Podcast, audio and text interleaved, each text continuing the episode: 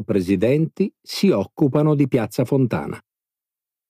La bomba scoppiò nel 1969, al tempo della presidenza di Giuseppe Saragat. Diverse teorie e interpretazioni geopolitiche della strage lo vogliono complice o addirittura ispiratore degli avvenimenti, dalla cui gestione però si sarebbe ritirato per viltà o inconsistenza. Nessuna di queste calunnie è mai stata minimamente provata.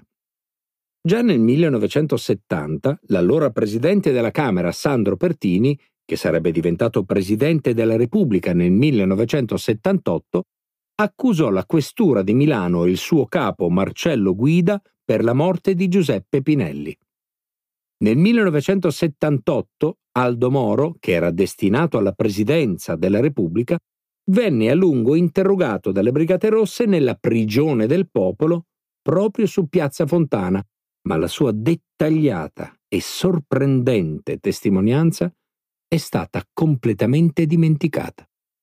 Nel 1986 il ministro dell'Interno Oscar Luigi Scalfaro, che sarebbe diventato presidente della Repubblica nel 1992, prese un'inaspettata decisione dopo drammatici fatti avvenuti nella questura di Palermo. Li riporterò più avanti perché hanno attinenza con la nostra storia.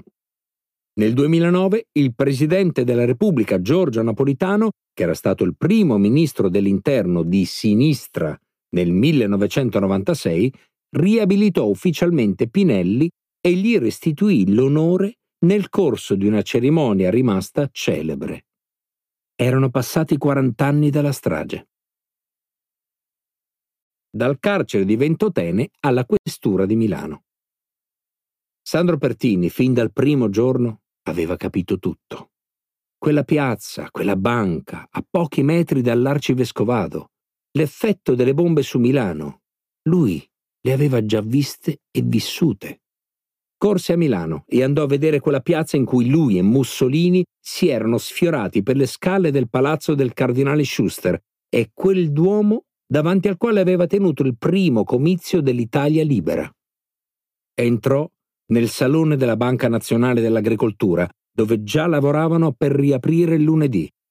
Si fece portare dai suoi amici milanesi che lo scarrozzavano in una Fiat 600 all'ospedale per salutare il bambino Pizzamiglio, una promessa del pallone, cui era stato amputato un piede.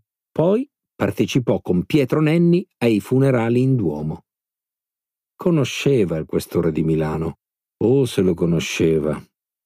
E di qui nacque la leggenda metropolitana, che risultò essere vera, che Pertini, presidente della Camera, terza istituzione della Repubblica, si era rifiutato di stringere la mano del questore di Milano, Marcello Guida, sibilando Non è per Ventotene, è per Pinelli. Marcello Guida era uno scandalo vivente, uno dei più importanti poliziotti del regime fascista, direttore del carcere per detenuti politici sull'isola di Ventotene, nominato questore prima a Torino, poi a Milano, città medaglia d'oro della Resistenza. Era diventato da subito l'uomo pubblico della strage di Piazza Fontana. Continue conferenze stampa, ordini ai giornali, comunicati e soprattutto sicurezza immediata della matrice politica della bomba. Sono stati gli anarchici sicurezza operativa che aveva immediatamente trasmesso al Viminale, al prefetto, al procuratore, al Corriere della Sera. Aveva le idee chiare il questore. Le bombe erano il seguito di quelle alla fiera e ai treni dell'aprile-agosto dello stesso anno, proprio quelle su cui la questura di Milano aveva messo a segno il suo più brillante intervento, sbattendo in galera un gruppo di giovani e giovanissimi anarchici che operavano per sudditanza politica e per finanziamenti con l'editore Gian Giacomo Feltrinelli, l'amico di Fidel Castro e Che Guevara, che era ai vertici di una vasta cospirazione internazionale per sovvertire la democrazia italiana e instaurare il comunismo. Avete perquisito Feltrinelli? chiese un giornalista alla conferenza stampa di sabato 13 quando Guida snocciolava i suoi successi. Non ancora, fu la risposta. In realtà l'autorizzazione alla perquisizione degli uffici e della casa editrice Feltrinelli l'aveva chiesta, ma era stata negata dal giovane magistrato Ugo Paolillo, uno dei suoi ultimi atti prima di essere estromesso dall'inchiesta. Era molto sicuro di sé, il questore Marcello Guida, e lo era anche la notte tra lunedì 15 e martedì 16, quando ricevette i giornalisti nel suo grande studio di tendaggi e quadri del Novecento italiano per annunciare, soave, decontratto, quasi euforico, come lo videro Camilla Cederne e Corrado Staiano, che Pinelli si era suicidato perché era stato scoperto. Un altro merito della questura. Il suicidio come prova di colpevolezza. Io avrei fatto la stessa cosa, aveva detto il questore, che come sappiamo gli anarchici, il loro modo di pensare, li conosceva proprio bene. E questo era vero. Marcello Guida gli anarchici li conosceva bene. Napoletano, nato nel 1913, ardente fascista, entrò in polizia e con il grado di vicecommissario entrò a far parte della divisione affari riservati, ovvero la polizia politica che era, come in tutte le dittature, l'istituzione meglio funzionante del regime. Guida doveva essere dotato perché a soli 24 anni fu incaricato di seguire i detenuti politici e nel 1939, a 26 anni, divenne il direttore del confino politico di Ventotene, l'isola dell'arcipelago pontino al largo tra il Lazio e la Campania. Su quest'isola esisteva un vecchio carcere risalente addirittura al 1795, uno dei primi a essere costruito con il principio del panopticon. Qui venne portato l'anarchico Gaetano Bresci, il regicida, e non molto dopo venne annunciato il suo suicidio in cella. Marcello Guida, dal 1939 al 1943, regnò su un migliaio di prigionieri politici, alcuni dei quali diventeranno i protagonisti dell'Italia democratica. L'isola, che vantava una guarnigione di 350 soldati e poliziotti, ospitava 12 padiglioni per i prigionieri, uno era femminile. I confinati avevano orari per passeggiare, dovevano rispondere a tre appelli al giorno, avevano ovviamente la posta censurata e l'unica forma di socialità erano le sette mense comuni. Anche queste però divise per affiliazione politica. I comunisti, tra cui Terracini, Longo, Secchia, i socialisti, capitanati da Sandro Pertini, che Guida aveva schedato come particolarmente pericoloso e incline al terrorismo. Gli azionisti, con Altiero Spinelli, Ernesto Rossi ed Eugenio Colorni, che qui scrissero il profetico manifesto per un'Europa libera, e gli anarchici, la maggioranza dei quali era reduce della sconfitta subita in Spagna dove avevano combattuto per la Repubblica. Guida amministrava, riferiva direttamente a Mussolini, vessava, rubacchiava, schedava e sia Pertini sia Terracini si scontrarono apertamente con i suoi metodi di gestione del campo di confino. Contro Pertini Guida fu particolarmente feroce, vietandogli la partecipazione alle mense comuni e facendolo seguire nei suoi spostamenti alla distanza di un metro da un milite.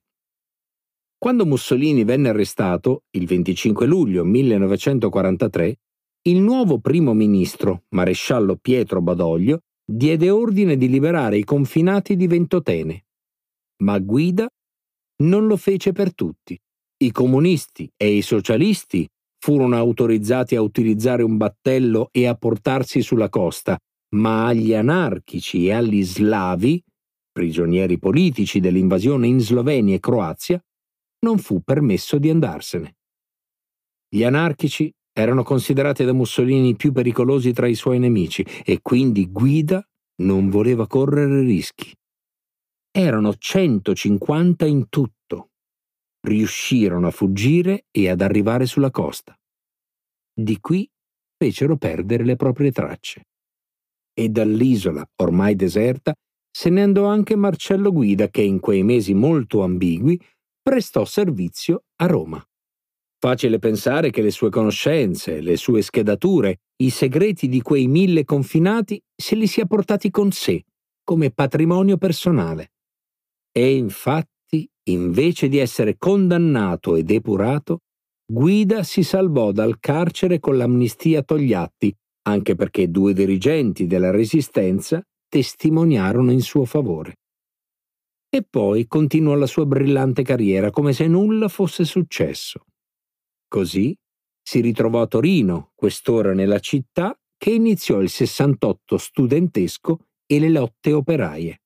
Fu molto attivo nella repressione, nei pestaggi degli studenti, negli interventi polizieschi ai picchetti.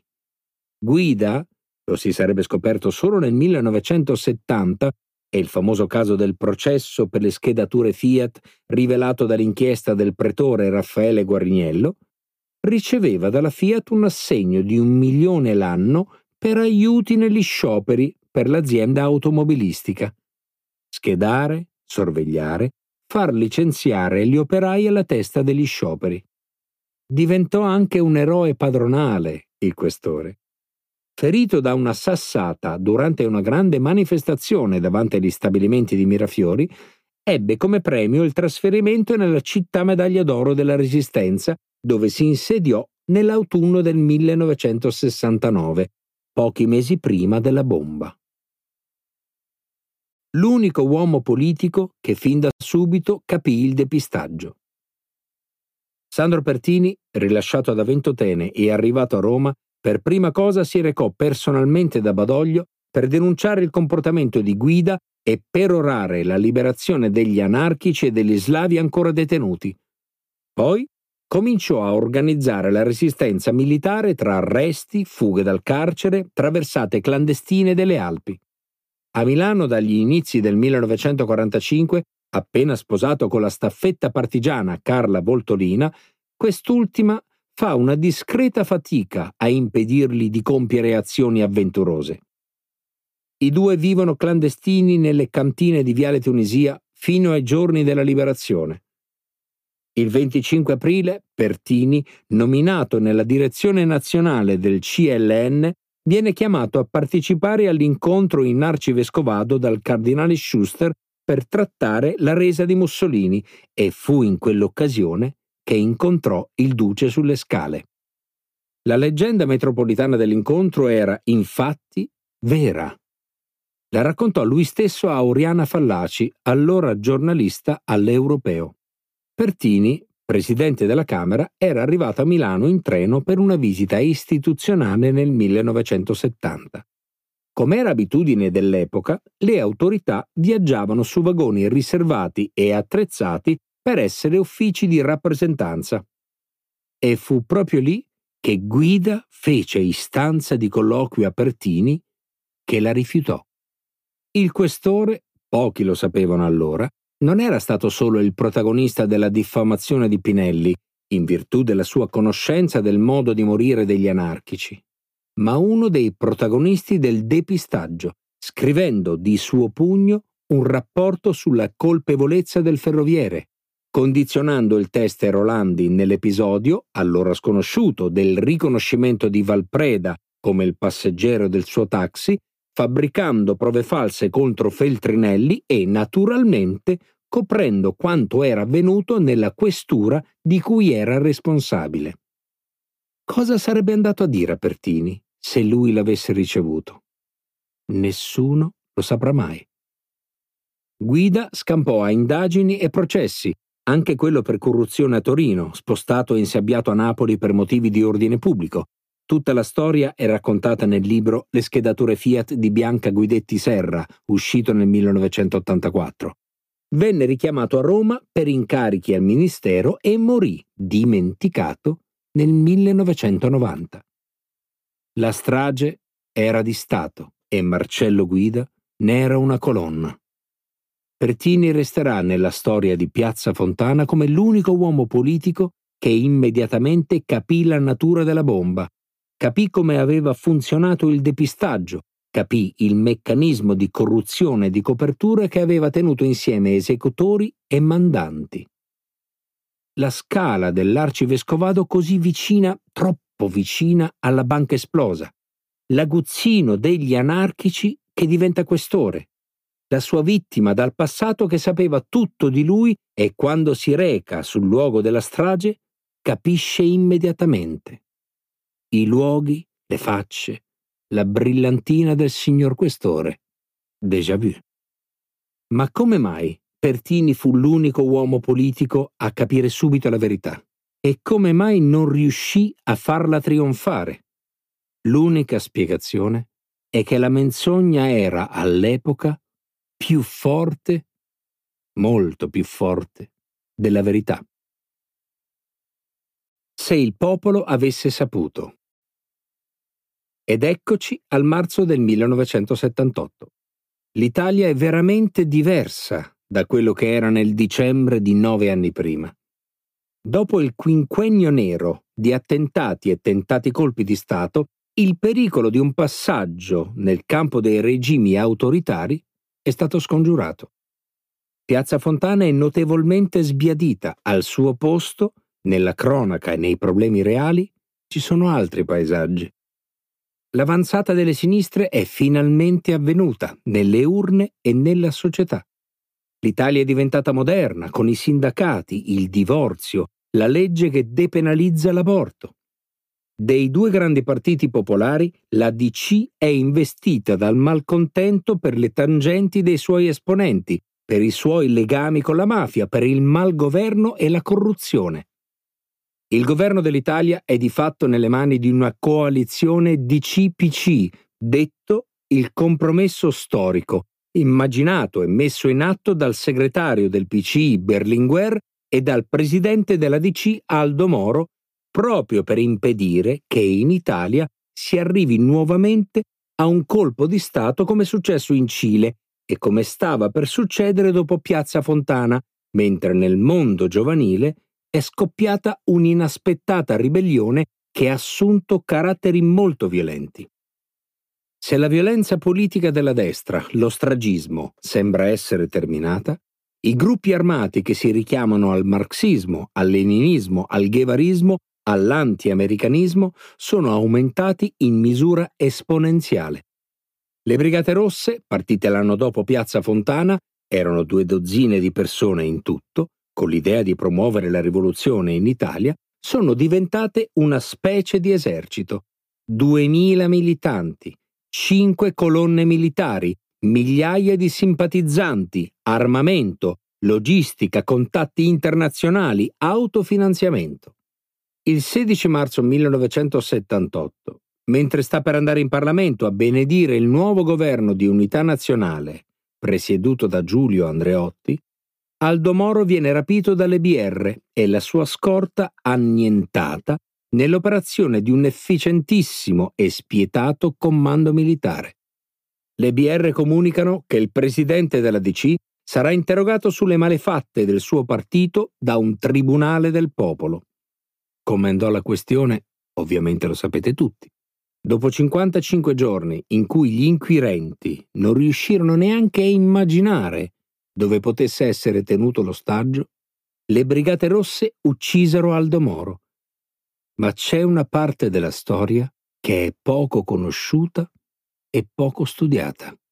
Quello che Aldo Moro disse alle Brigate Rosse su Piazza Fontana.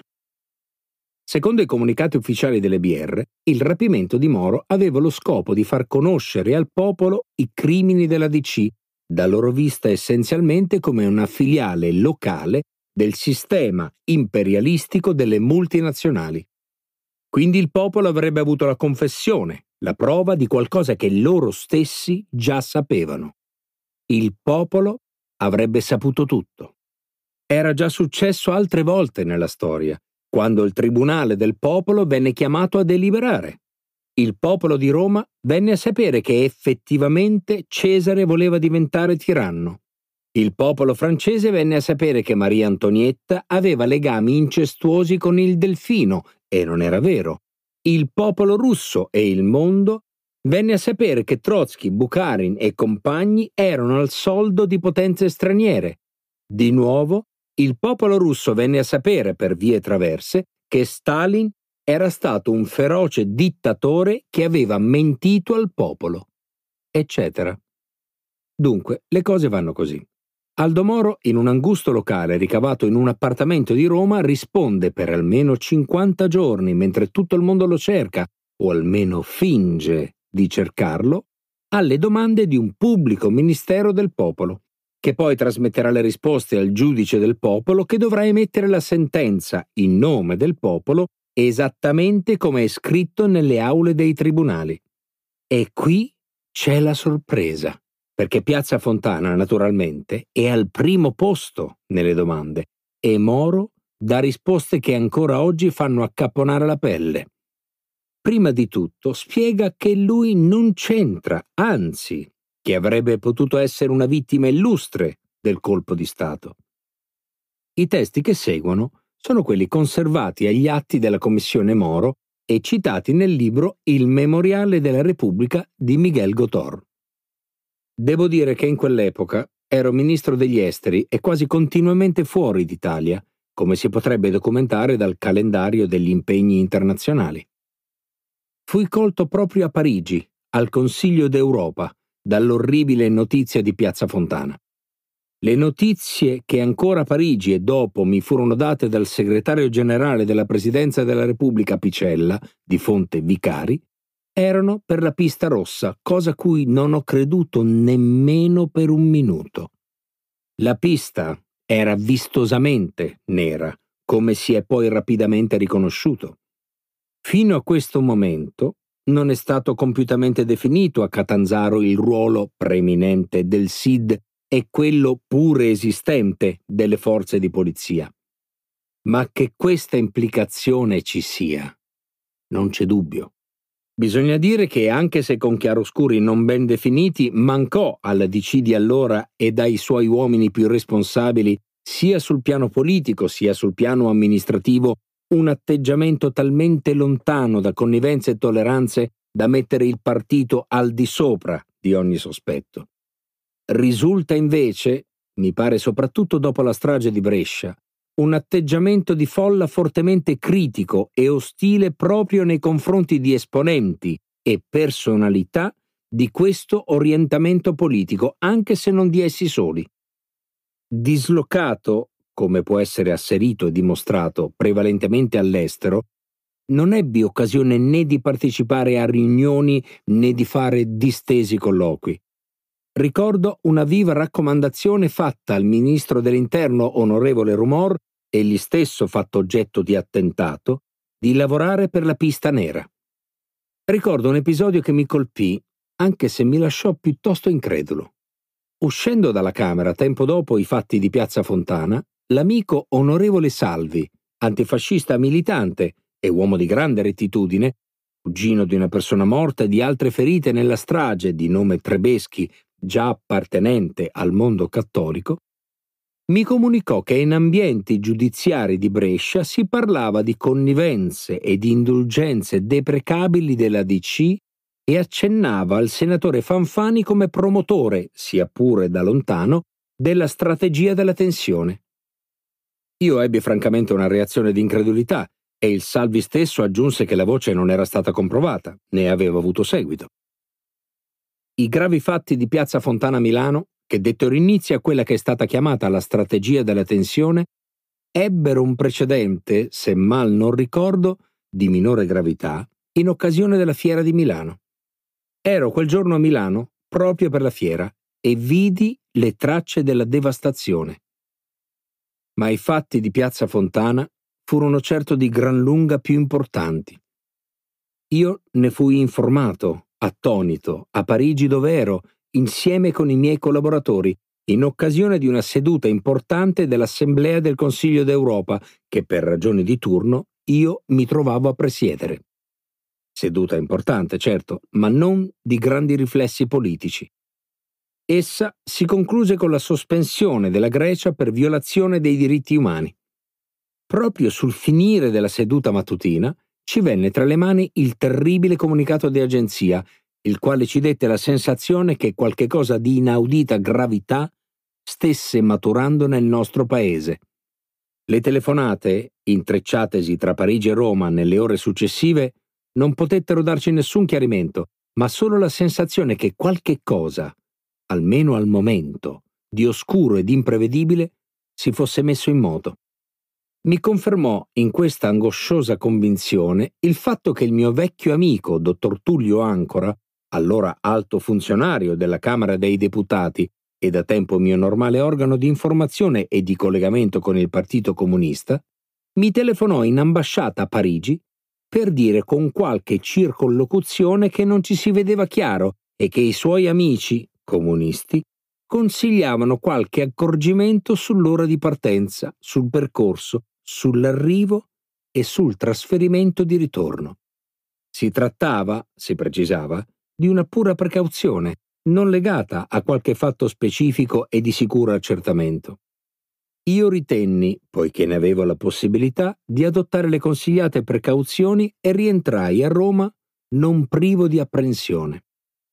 Alla mia domanda sulla qualifica politica dei fatti, la risposta fu che si trattava di gente appartenente al mondo anarchico, il che evidentemente rifletteva la pista che si andava dipanando e di cui emerse poi, a mano a mano, tutta la fallacia. Certo, ci si trovava di fronte ad una costruzione giudiziaria elaborata, ma che nel complesso non appariva molto persuasiva. Io non ho per parte mia alcun elemento di solita contraddizione, perché come ho detto ero in altro dicastero che mi obbligava ad una quasi continua assenza dall'Italia e dallo stesso Consiglio dei Ministri.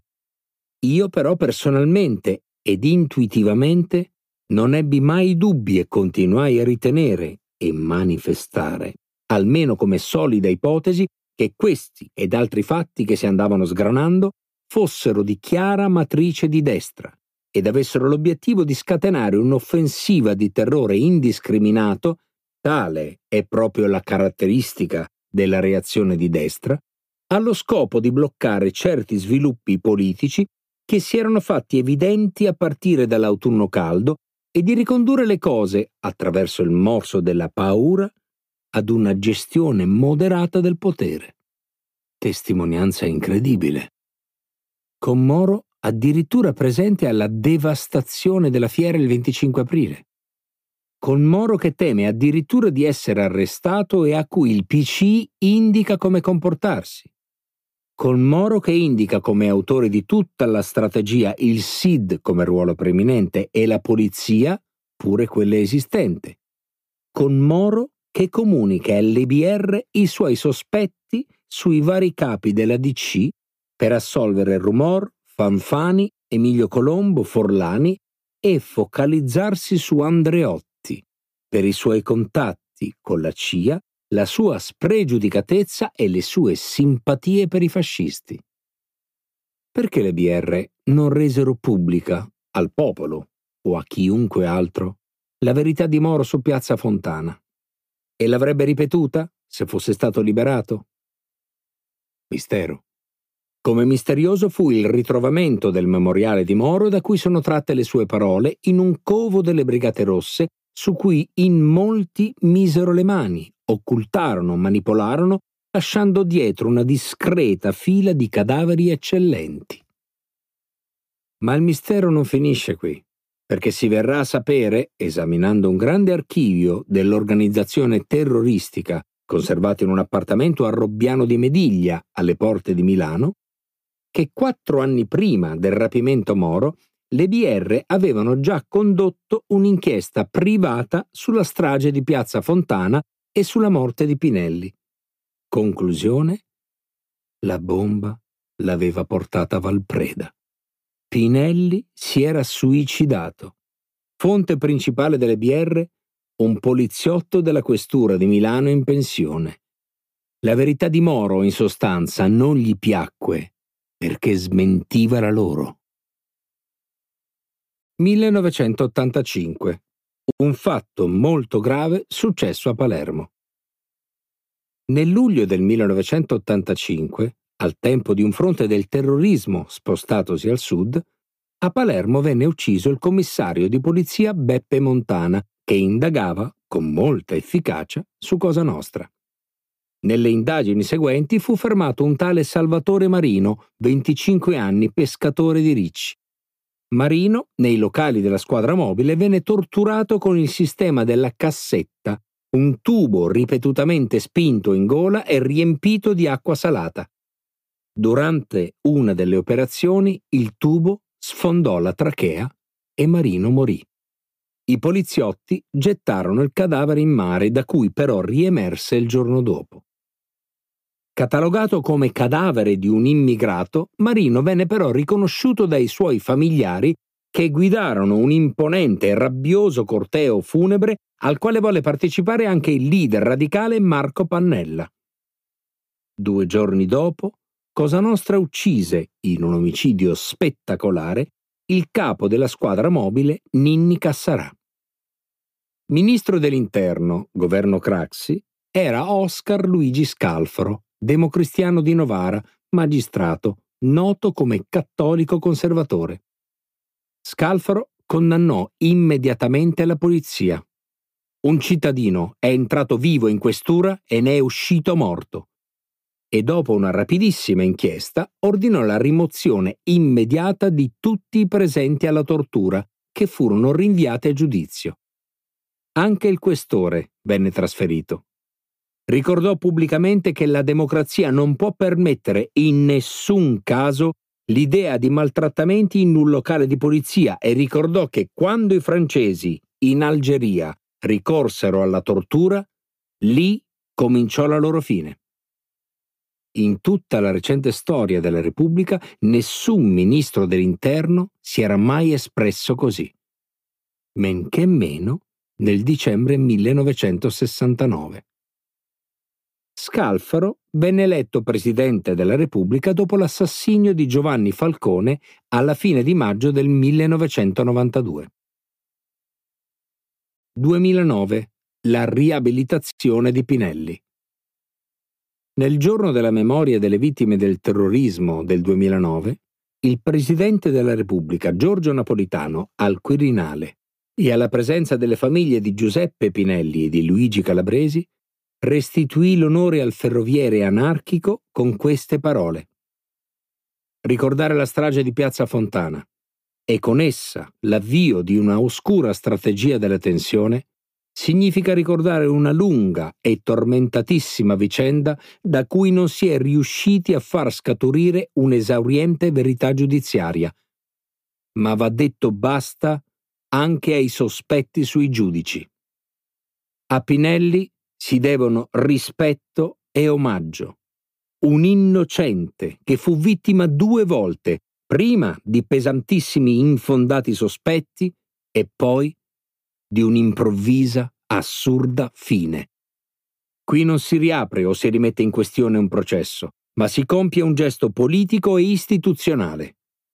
Si rompe il silenzio su una ferita non separabile da quella dei 17 che persero la vita a Piazza Fontana. 10. Pietro Valpreda, il mostro di una volta. Il ballerino anarchico. Del mostro, adesso, dopo 50 anni, il primo ricordo che mi viene è che aveva il morbo di Bürger.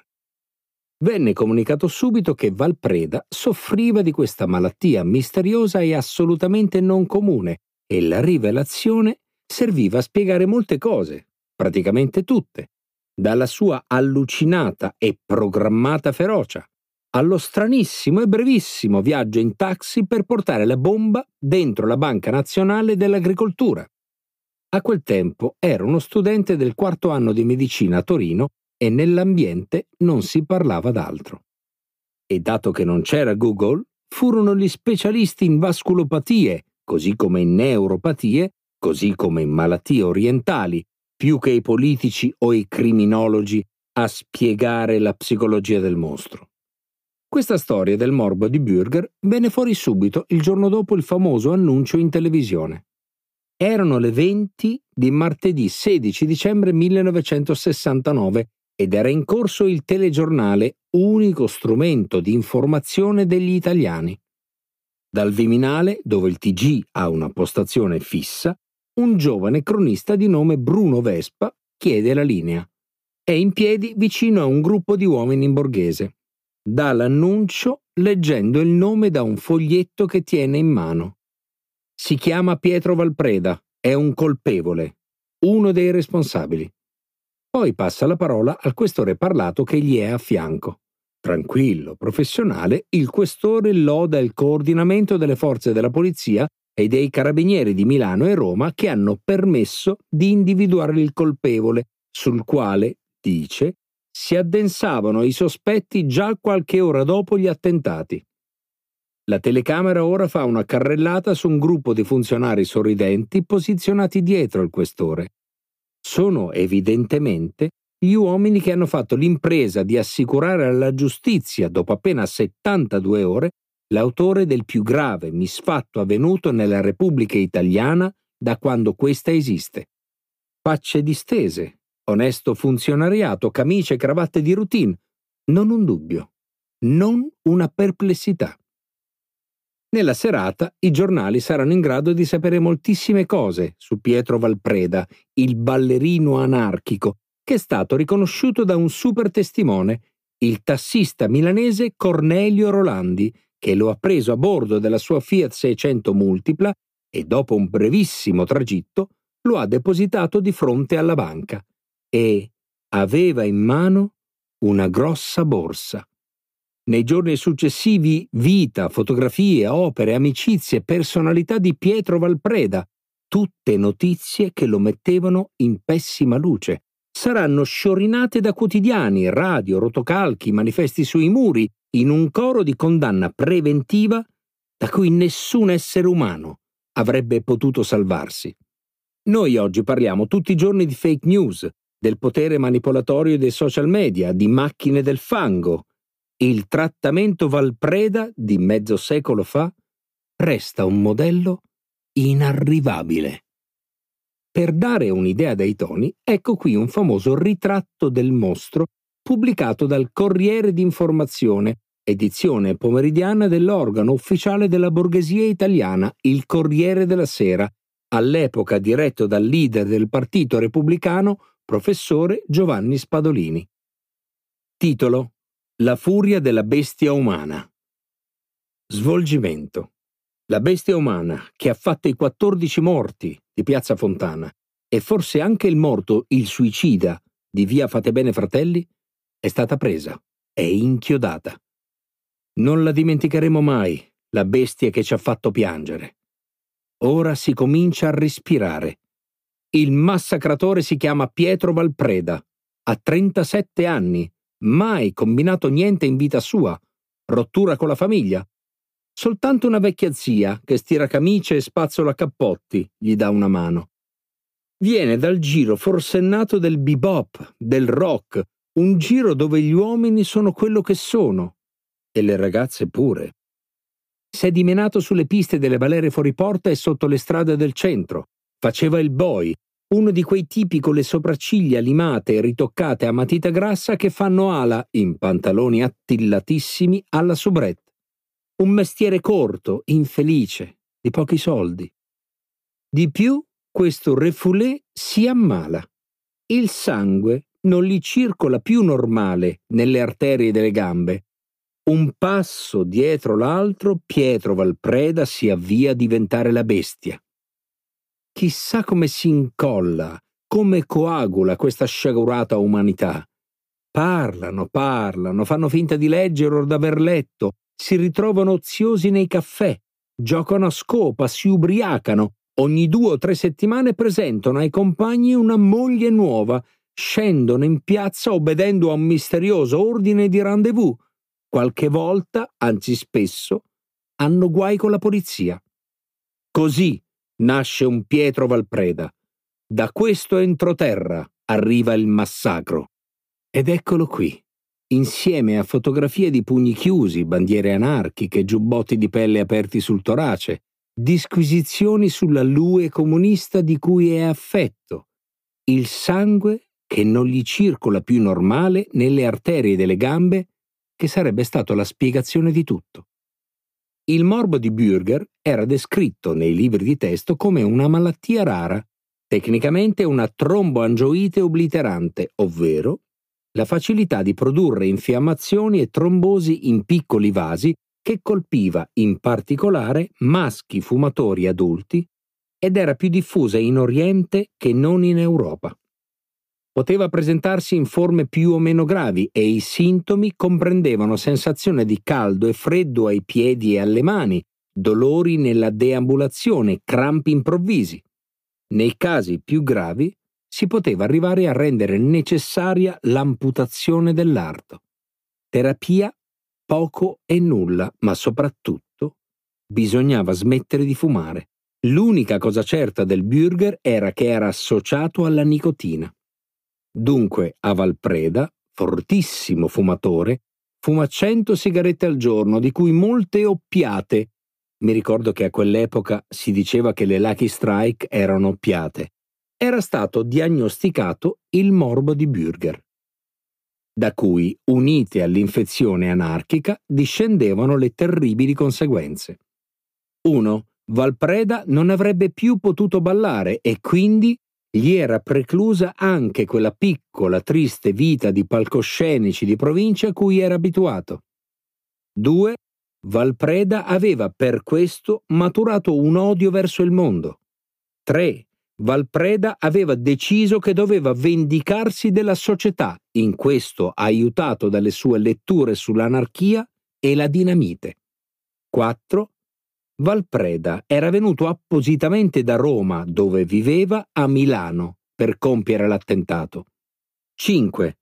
Valpreda, per essere sicuro di non avere un crampo che l'avrebbe immobilizzato nel momento clou della sua azione, avrebbe preso il taxi di Cornelio Rolandi e percorso la distanza di 112 metri portando con sé una grande borsa.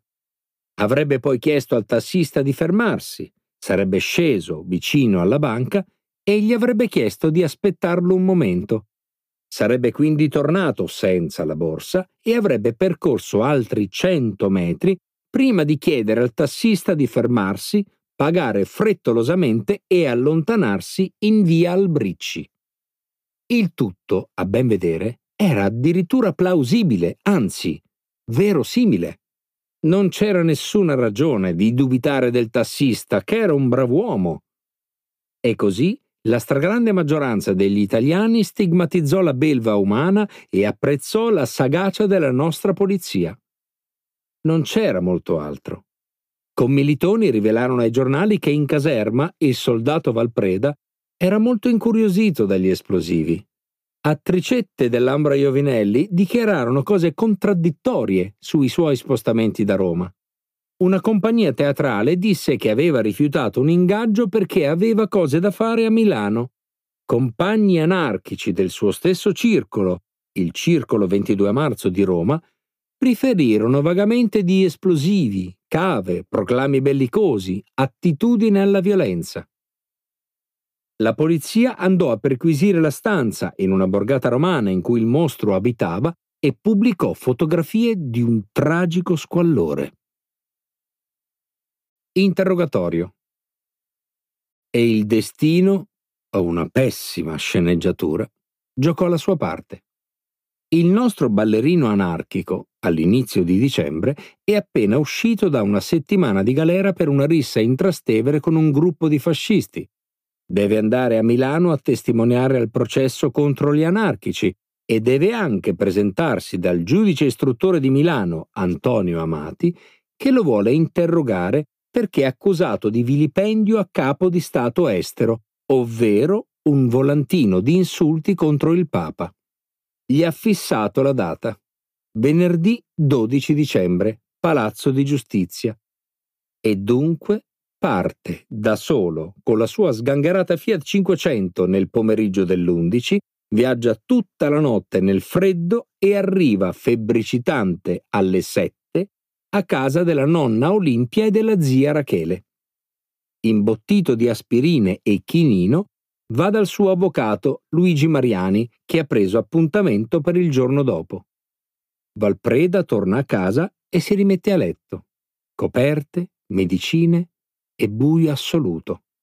La zia Rachele, che è uscita per andare a prendere il palto buono per il nipote, viene a sapere sul bus dell'esplosione alla banca.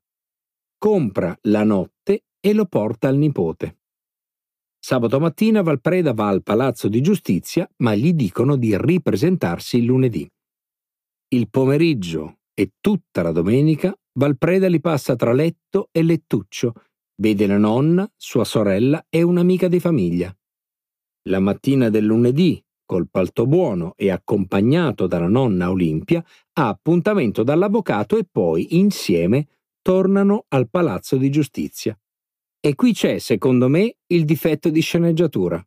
Così, per la prima volta, hanno raccontato Marco Fini e Andrea Barberi nel loro libro su Valpreda, Feltrinelli 1972.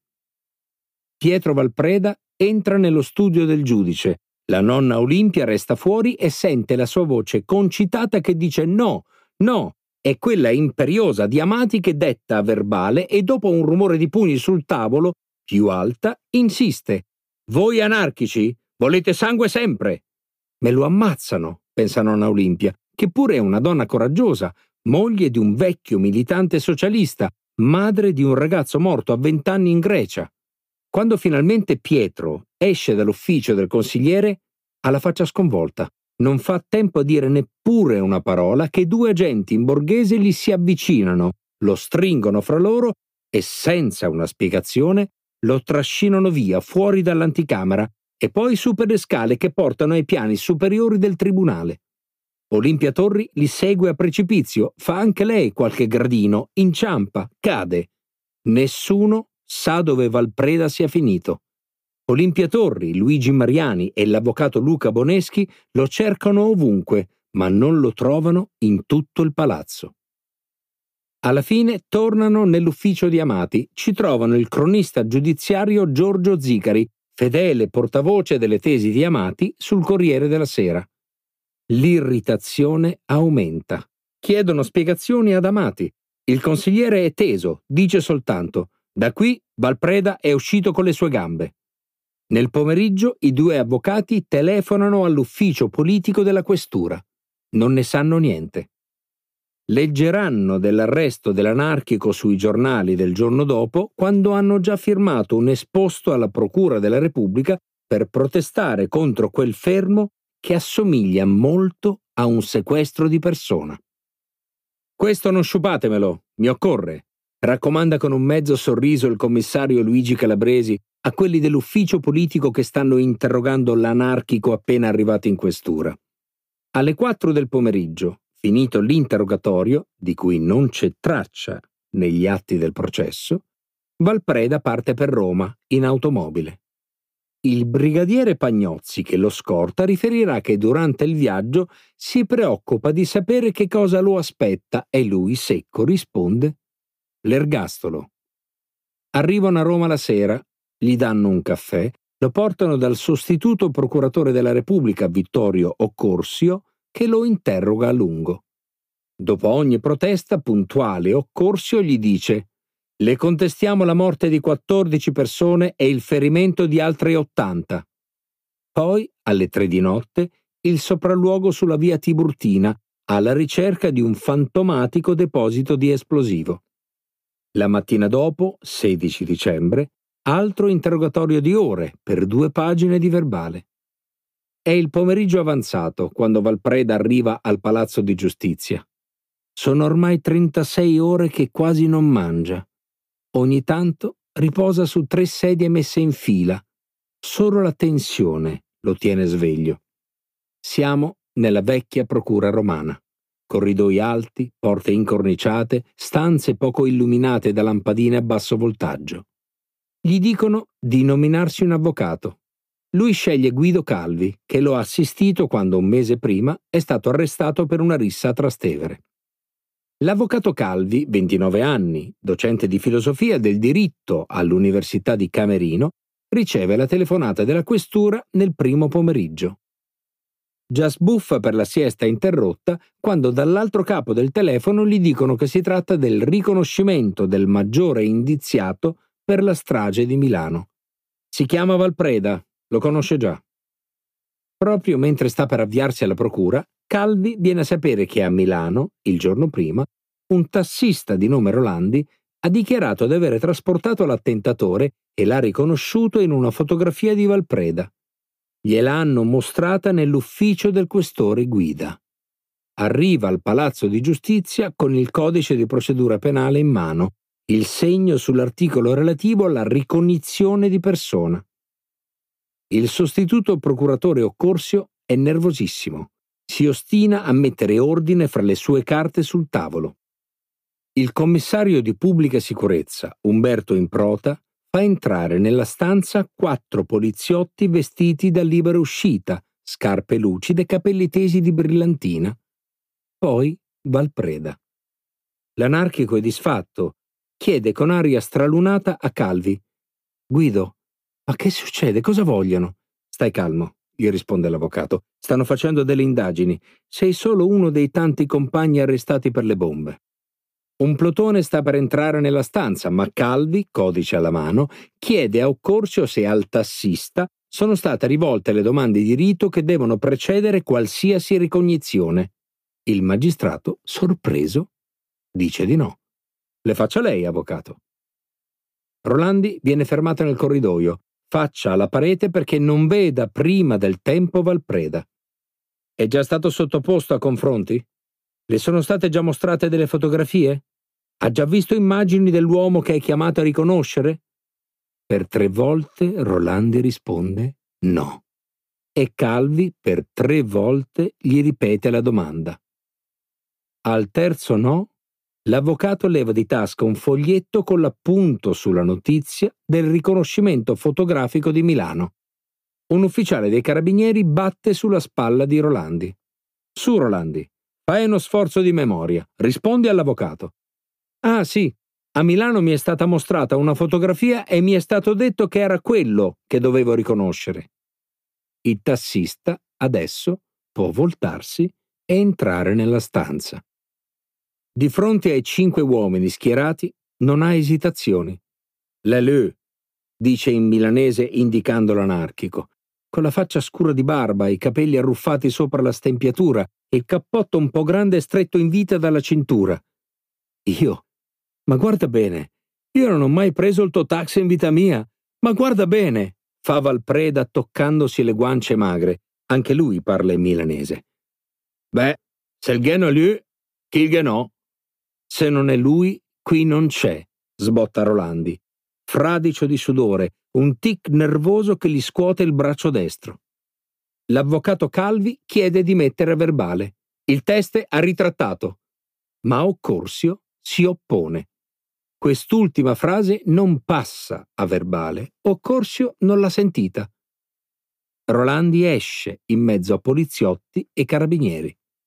Per il pubblico ministero Occorsio e il giudice istruttore Cudillo non ci sono dubbi. Valpreda il giorno 13 parte per Roma, dove rimane fino alla sera del giorno successivo, quando torna a Milano. Secondo i giudici, Valpreda viaggia nella notte fra l'11 e il 12 per andare a Milano. La mattina del 12 è dall'avvocato e il pomeriggio è in piazza Fontana a mettere la bomba. Dorme, come può dormire un feroce dinamitardo con 17 morti sulla coscienza, nella notte fra il 12 e il 13. La mattina del 13 si alza, va in tribunale, spedisce una raccomandata al giudice che lo deve interrogare, parte per Roma, rimane alzato fino alle due di notte, non va a dormire perché non ha un letto e forse gira per Roma con la macchina targata Milano e che tutti gli agenti conoscono. Il 14, domenica, è ancora a Roma. La notte fra il 14 e il 15 è in viaggio per Milano. Il 15 mattina viene fermato al Palazzo di Giustizia dove puntualmente, come aveva promesso, è andato per farsi interrogare dal giudice. Lo portano in questura e nel primo pomeriggio lo accompagnano a Roma. La notte fra il 15 e il 16 viene interrogato e va a cercare il deposito fantasma di esplosivi viene riaccompagnato in questura. La sera del 16 è davanti a Cornelio Rolandi e ha ancora la forza di difendersi. Finalmente, alle 22 del 16, entra a Regina Celi. ne ha ancora per un paio d'ore che dedica all'ufficio matricola e poi trova un letto. Se così fosse, sarebbe bastato farglielo vedere un letto. Avrebbe confessato pur di potercisi buttare sopra. Tutta questa ricostruzione è naturalmente fasulla, ma serve ai giudici per sostenere che i parenti di Valpreda hanno mentito quando hanno detto di averla avuto a casa malato il 13 e il 14 e in particolare che ha mentito la zia Rachele Torri quando ha detto che era a letto malato il pomeriggio del 12, cioè nei momenti delle bombe. Così ragionava l'accusa contro Valpreda, che al processo del 1972 presentò il ballerino anarchico a capo di una cospirazione ordita non tanto dall'anarchia internazionale quanto da lui medesimo, dalla zia, dalla prozia e da un'amica di famiglia. La questione della lingua. C'era una questione tra le tante che continuava a incuriosirmi. In tutta la vicenda Valpreda-Rolandi il dialogo era stato in milanese, con naturalezza. Nonostante la circostanza ufficiale, nonostante si fosse a Roma, nonostante si dovesse verbalizzare.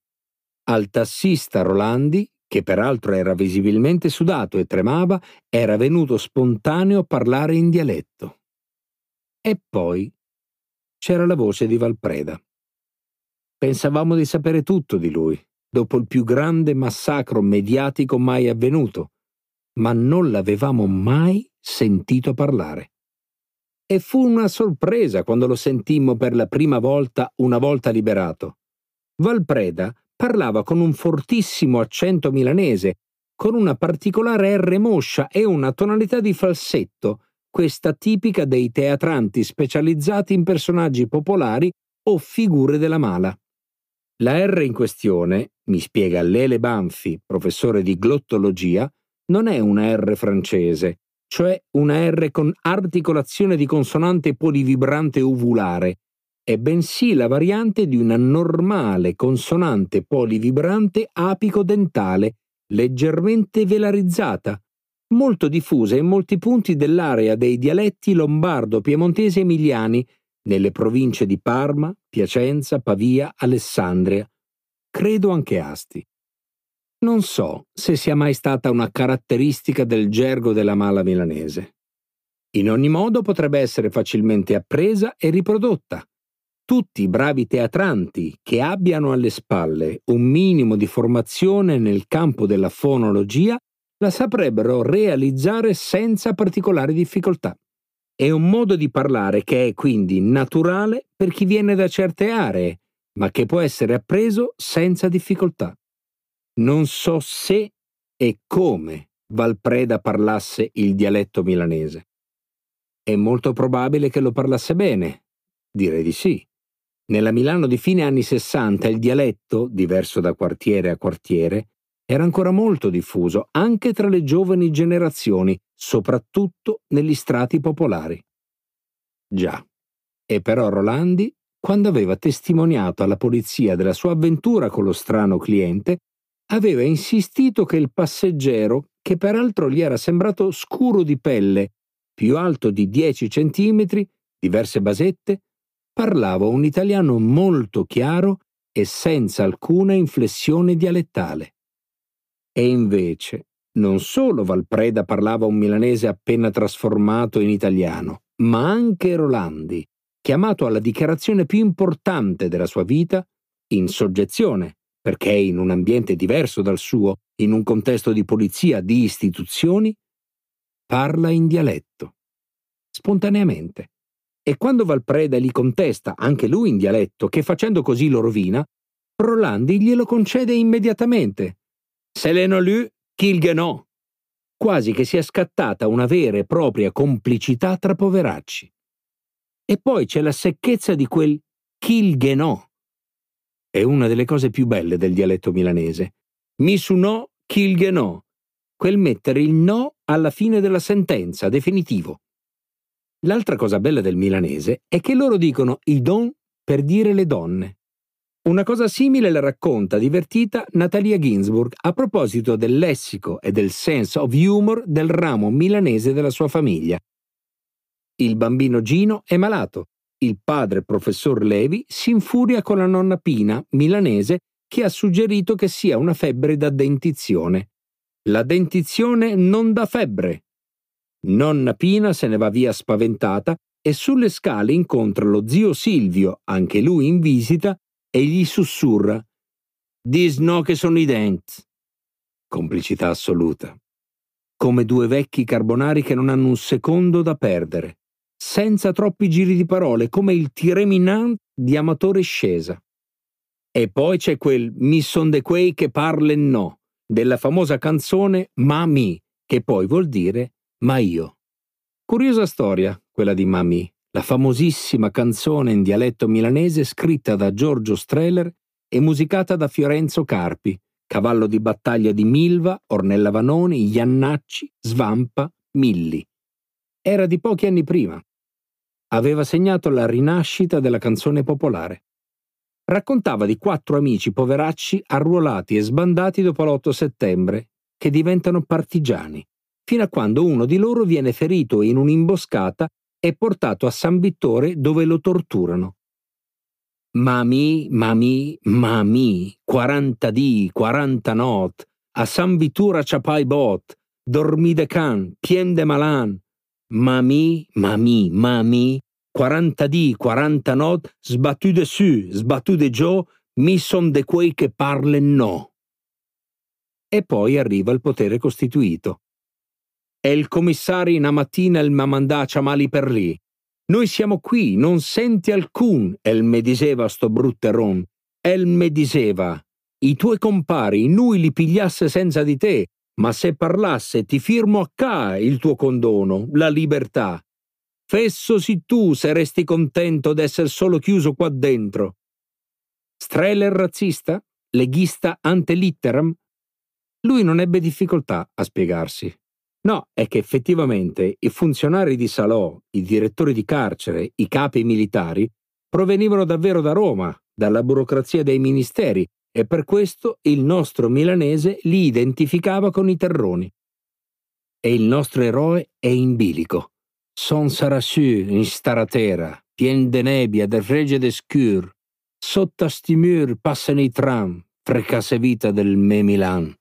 El corso strange, vengio la sira, me senti male stominga in pe, cucia in sulleti in don cantur, me pardeves propria nissun. Le pesca in guerra sta sulla terra, la libertà l'avarna spiada. Ma poi conclude, mi son de quei che parlen no, mi parli no. Niente da aggiungere, mai canzone fu più profetica. Era la storia di Valprede Pinelli. Il taxi di Cornelio Rolandi. Del tassista Rolandi si dissero tante cose, che era psichicamente instabile, che era alcolizzato, che non solo aveva una tessera del PC, ma anche una del Movimento Sociale Italiano, che qualcuno gli aveva ventilato la possibilità di intascare i 50 milioni di taglia una taglia vera e propria non venne mai ufficializzata, ma la voce circolava e veniva fatta circolare. Appena si poté vedere la sua deposizione, si scoprì che aveva descritto un uomo completamente diverso da Valpreda, più alto di 10 centimetri, con basette e attaccatura dei capelli diverse, con la pelle scura, che aveva confidato a un altro passeggero di averlo visto uscire dalla galleria del Duomo dove c'è un covo, che per la brevissima corsa lo aveva pagato 600 lire, che erano francamente troppe e che peraltro non risultavano nel suo registro, che aveva dato diverse versioni dei fatti e soprattutto che il questore in persona gli aveva indicato la fototessera di Pietro Valpreda, scattata per la patente dieci anni prima e peraltro molto diversa da come era il Valpreda febbricitante. Rolandi diventò scomodo anche per l'accusa e per i media. Si ammalò, perse il lavoro. Pierpaolo Pasolini, che lo andò a intervistare per il film 12 dicembre, lo trovò avvilito. Non si fa più vivo nessuno, nessuno mi fa una proposta, ho un figlio giovane da mantenere. Il giudice istruttore Cudillo fece registrare una sua testimonianza a futura memoria il 2 luglio del 1970.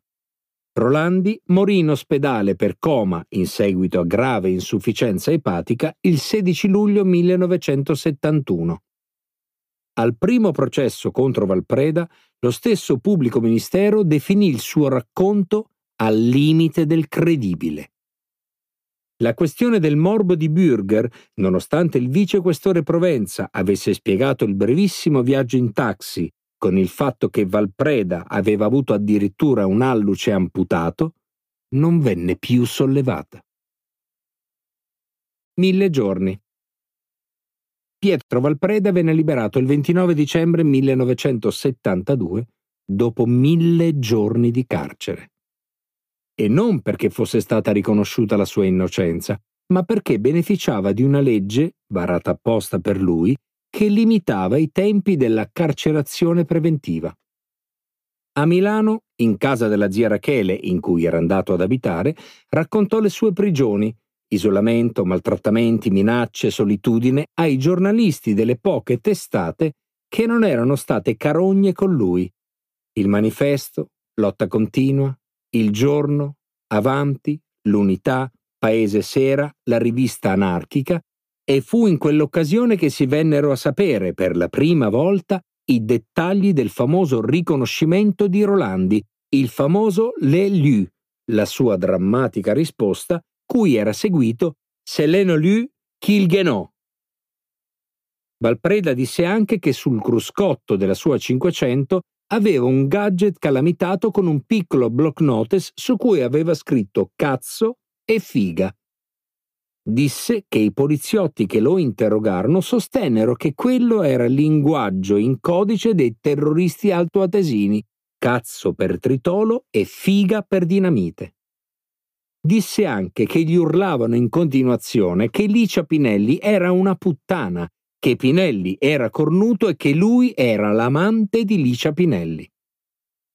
Dopo tre anni da mostro in prigione, Pietro Valpreda tornò a Milano non riuscì o non volle più lavorare come ballerino. Trovò impiego come venditore a domicilio, non assunto a provvigione, della casa editrice Einaudi che a quell'epoca proponeva l'acquisto rateale della monumentale Storia d'Italia. Sposò Laura da cui ebbe un figlio, Tupac Libero Emiliano. E così Valpreda poteva suonarti alla porta e venderti la storia di cui era entrato a far parte. Nessuna delle accuse riguardanti la strage che gli erano state fatte si rivelò vera, ma fu assolto per insufficienza di prove solo nel 1985 dalla Corte d'Appello di Bari. Insieme al giornalista Piero Colaprico scrisse tre libri gialli basati sulla figura del maresciallo in pensione Binda, che parla un po' in dialetto, un po' in italiano, alle prese con la nuova criminalità di Milano.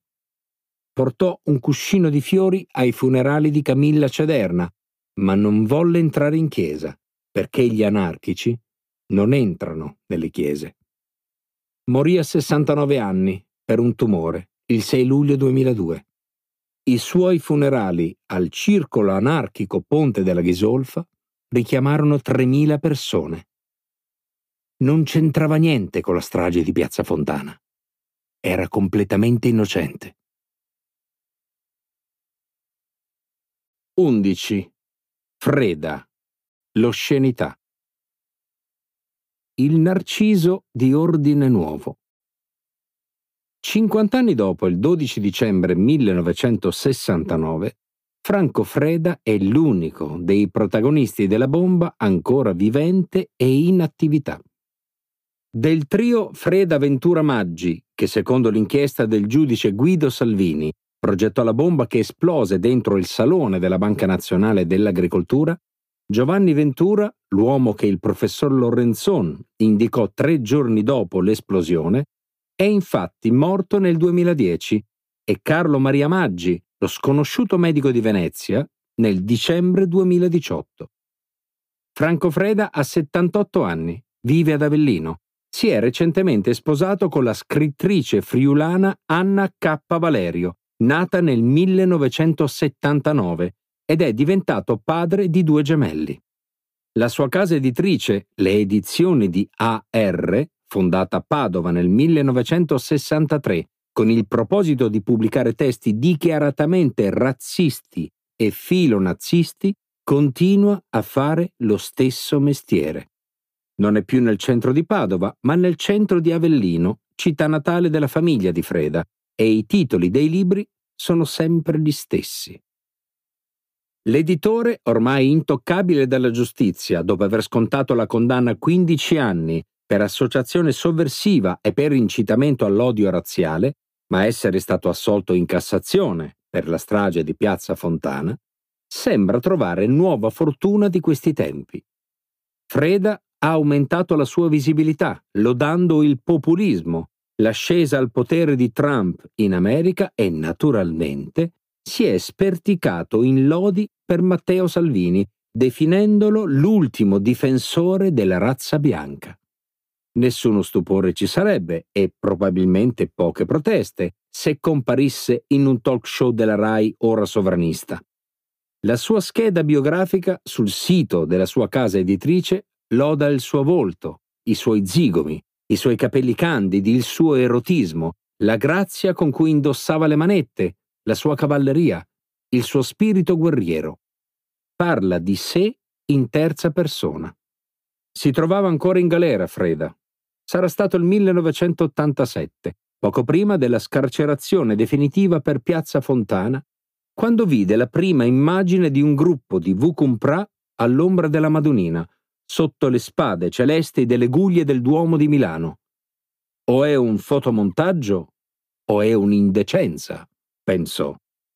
Il tempo gli ha dato ragione. La sua bomba ha vinto. Secondo i sondaggi, le sue idee e i suoi sentimenti oggi sfiorano la maggioranza. Franco Freda, ma lui ama chiamarsi Giorgio, suo secondo nome, era nato a Padova nel 1941. Suo padre, nativo di Avellino e secondo il figlio un aristocratico, era un esattore delle imposte e gerarchetto fascista molto attivo nella Repubblica di Salò. Sul sito delle sue edizioni di AR descrive così la sua inevitabile iniziazione. Mettiamoci anche le fiamme della guerra che il piccolo Giorgio conobbe nei suoi primi anni di vita.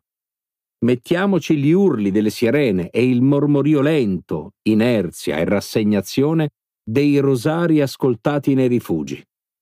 E mettiamoci il cielo che si rovesciò un giorno frantumando gli affreschi del Mantegna, il filobus che si ferma di colpo, l'ululato della sirena, la gente che corre tentando di scappare dalle bombe, e lui, Giorgio, attaccato al petto di un'amica della madre che se l'era portato con sé in giro per la città.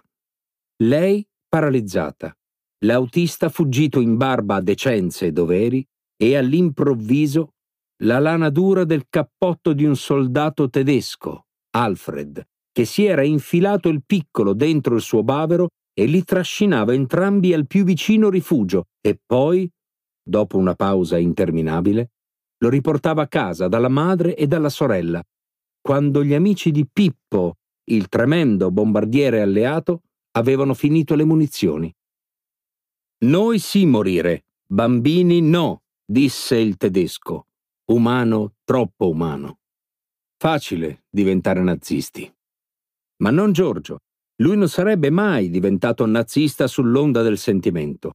Lui, se un po' lo fu, è perché indotto dal suo Platone, compulsato tra il liceo e la laurea e per un'innata sensibilità per lo stile. Freda, fin da giovane, militò nelle organizzazioni del movimento sociale italiano, da cui si distaccò perché non abbastanza battagliere. Lui, più che fascista, Mussolini era solo un dispensatore di assegni familiari. Era un ammiratore di Hitler e contestava la visione ristretta del razzismo biologico in favore, come Julius Evola, di un razzismo spirituale. si laureò in giurisprudenza con una tesi sul pensiero politico di Platone, discussa con il rettore dell'Università di Padova, Enrico Opoker, già partigiano. Contro di lui, possibilmente per ucciderlo, Freda metterà una bomba nel suo studio al rettorato. Procuratore legale, assunto dalla Confagricoltura per risolvere vertenze di contadini e fittavoli, lo fa con particolare animosità. Testimoni lo ricordano, alla casa dell'agricoltore, il grande palazzo costruito dagli agrari fascisti padovani, reclutare squadracce contro gli scioperi che minacciavano la vendemmia nella bassa e, tanto per essere più convincente, agitare una pistola durante una manifestazione pubblica davanti al famoso caffè Pedrocchi. Nel 1966 apre una libreria cui dà il nome del feroce condottiero Ezzelino da Romano. I locali sono in via del Patriarcato, nello storico centro universitario. In vetrina spiccano i libri di Hitler e di Evola. Si tengono conferenze affollate. Freda è un oratore di carisma. Diventa il leader di Ordine Nuovo, l'organizzazione eversiva fondata da Rauti. Parla, recita, organizza, recluta, seduce. Freda è un narciso totale. Ancora nella vecchiaia racconta di quanto è bello, di quanto le donne gli caschino addosso, di quanto sia elegante. Il tutto senza che nessuno lo contesti. Sostiene che l'olocausto non è mai esistito, perché suggerisce che in realtà bisognerebbe rifarlo. Una volta arrestato, per giustificare di aver comprato i timer della bomba, dichiarò tranquillamente: Oh, non erano per quella, erano per fare caramelle per i bambini ebrei. Partecipa come delegato italiano a una riunione di neonazisti a Ratisbona. Convoca nella sala della Gran Guardia una manifestazione per il popolo palestinese alla quale aderiscono diversi comunisti e socialisti padovani che evidentemente non lo considerano male. Minaccia ripetutamente con volantini e intimidazioni la comunità ebraica di Padova, fino a quando il rabbino Achille Viterbo lo denuncia. Il figlio Alessandro, ancora adesso, ricorda l'angoscia di mia madre per le continue telefonate minatorie nella notte che nessuno riusciva a fare smettere. Viterbo sarà l'unico, accompagnato dal senatore Umberto Terracini, che aveva chiesto già nel 1966 al ministro dell'Interno di prendere provvedimenti contro la sua libreria che stampa immonda propaganda antisemita. Il ministro non rispose. La denuncia di Viterbo finì in un'amnistia. Il compito dei nuclei di difesa dello Stato. Siamo di fronte a un esibizionista esaltato ma fondamentalmente innocuo? Il solito parolaio di provincia? Una normale parte del paesaggio veneto dove i ricordi parecchio benevoli della Repubblica Sociale sono molto presenti? Non proprio. E c'è un episodio particolare che racconta tutta un'altra storia. Fin dalla sua prima testimonianza, Guido Lorenzon raccontò che Ventura gli aveva confidato che lui stesso, insieme a un avvocato di Padova, tale Freda, aveva condotto un'azione di propaganda nelle caserme in vista della preparazione di un colpo di Stato militare. Avevano spedito un opuscolo in duemila copie ad altrettanti sottufficiali dell'esercito di stanza sul fronte orientale. Li si invitava ad aderire ai nuclei di difesa dello Stato e a essere pronti ad agire in previsione di un intervento militare reso necessario dalla strapotenza comunista in Italia. Era l'estate del 1966. L'opuscolo, disse Ventura a Lorenzon, era stato stampato in una tipografia dei servizi segreti a Roma. Duemila lettere, duemila indirizzi, duemila francobolli e nessuno degli ufficiali aveva denunciato l'accaduto, né l'avevano fatto gli alti comandi, né di quella storia si era occupata la stampa. Insomma, un'operazione di un certo livello. In tutte le vicende processuali, l'opuscolo ebbe un certo peso per indicare i rapporti tra il gruppo di Freda e i servizi segreti, ma non credo sia stata data al documento l'importanza che merita, soprattutto per il suo contenuto. Per esempio, ero convinto che si trattasse di un generico appello alle forze armate contro il pericolo comunista, in nome di valori patriottici, la difesa dell'Occidente. Mi aspettavo una cosa in linea con l'organizzazione segreta Gladio, allora sconosciuta, una costola della Nato, figlia della guerra fredda, ma non era così. La lettera si compone di tre pagine, elegantemente composte, e si apre con questa riga. 17 luglio 1936. In Spagna i capi militari iniziano la controrivoluzione.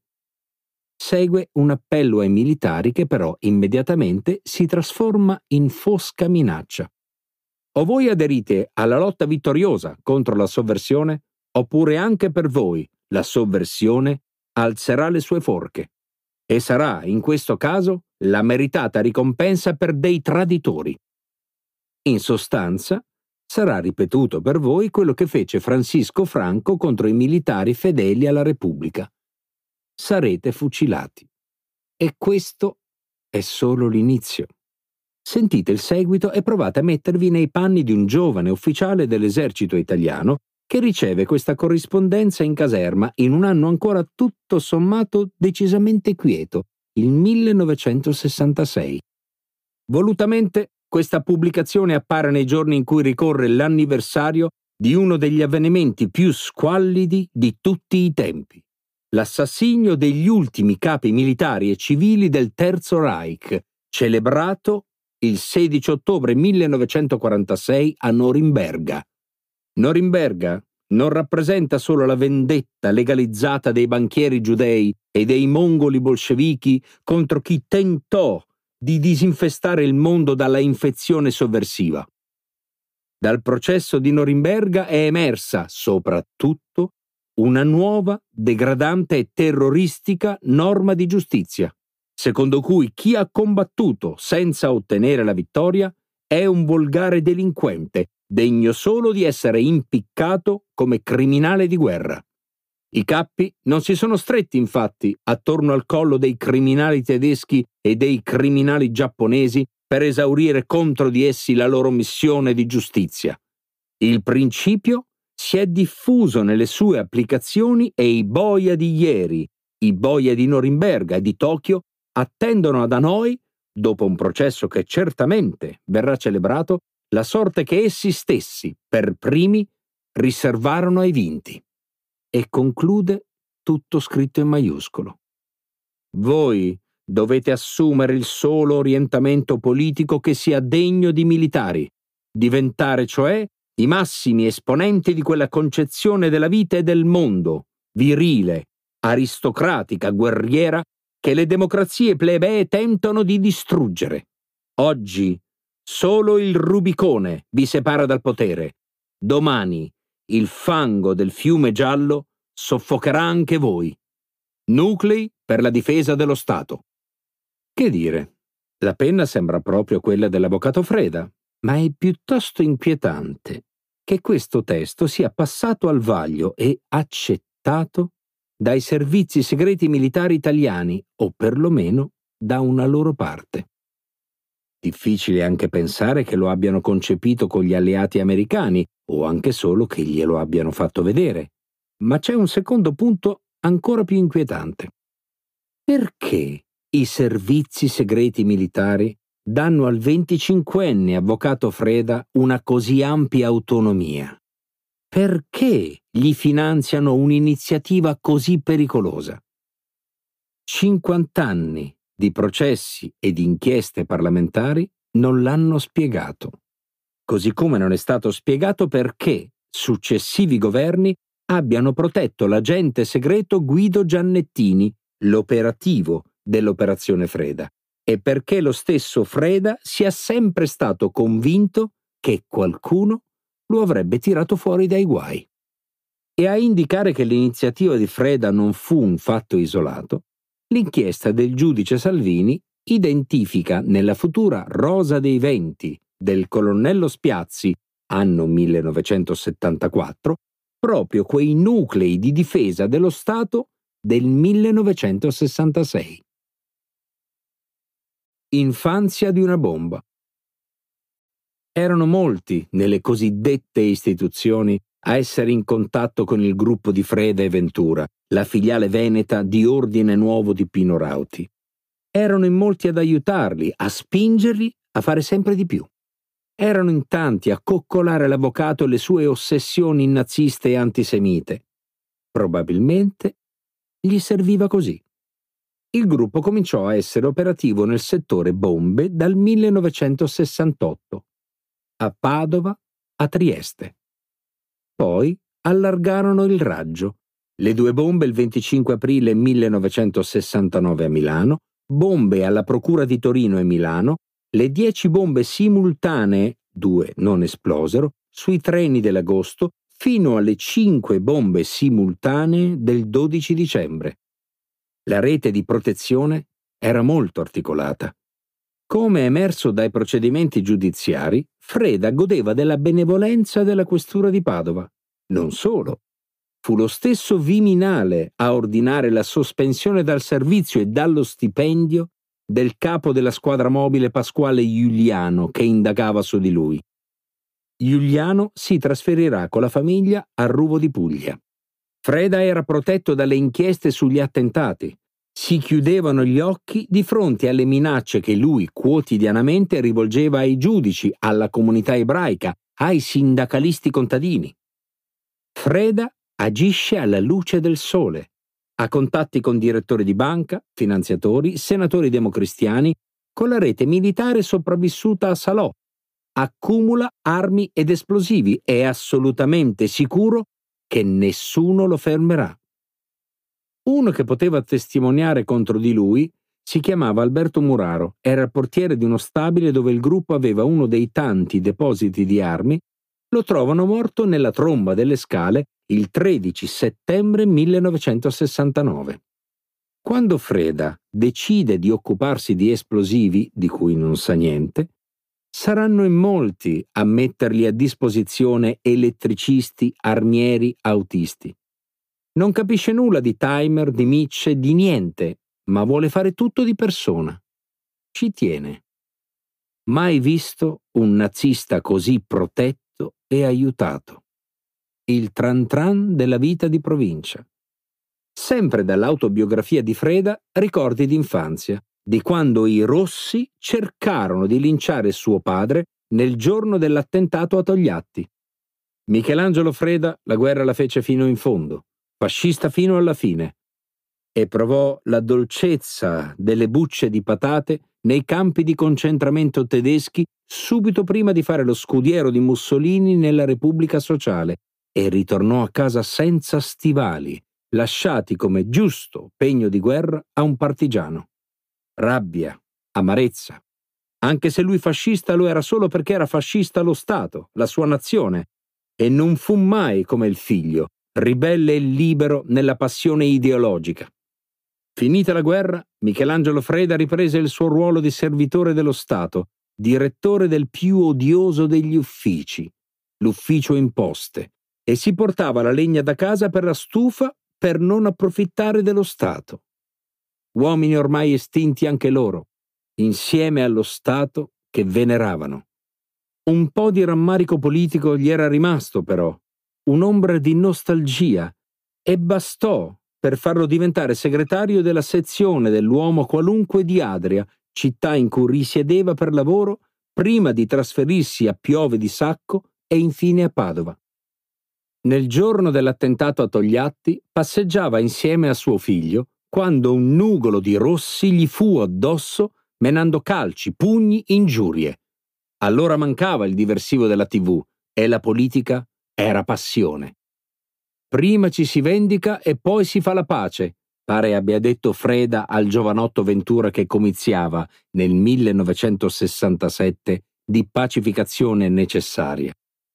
O lo scontro totale con l'inaccettabile, ai suoi occhi, ipocrisia post-bellica o la distanza assoluta, la monacalità.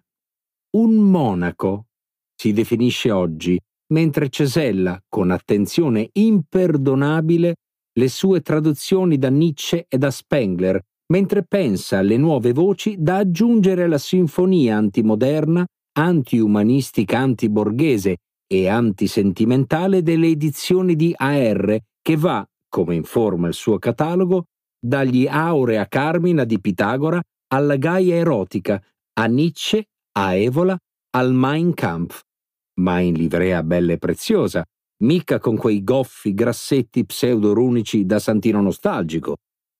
E così arriviamo al fatidico venerdì 25 aprile 1969, che sarà il prologo del 12 dicembre, Piazza Fontana. Il gruppo di Freda parte da Padova in macchina. Arrivano al padiglione della Fiat, che è il loro obiettivo, mentre si sta svolgendo una dimostrazione per famiglie su come viene fabbricata la nuova vettura 128.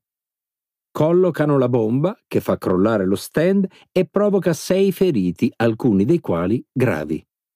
Il gruppo riprende la macchina e corre verso la stazione. Lì piazzano altri due ordigni all'ufficio cambi e anche questi fanno un botto enorme. Riprendono la macchina e tornano a Padova, ma in autostrada il radiatore comincia a bollire. Si fermano e chiedono aiuto a un contadino che gli fornisce un recipiente con del liquido strano. Lo mettono nel radiatore. Funziona, perlomeno fino a Padova. Scopriranno poi che il liquido era urina di maiale. Che risate! Pochi giorni dopo si ritrovano, il gruppo dei fedelissimi, alla libreria Ezzelino e si raccontano l'impresa. Dicono che alla fiera avevano paura di essere stati notati da una hostess che li guardava fisso e che forse erano stati ripresi da una telecamera all'ingresso.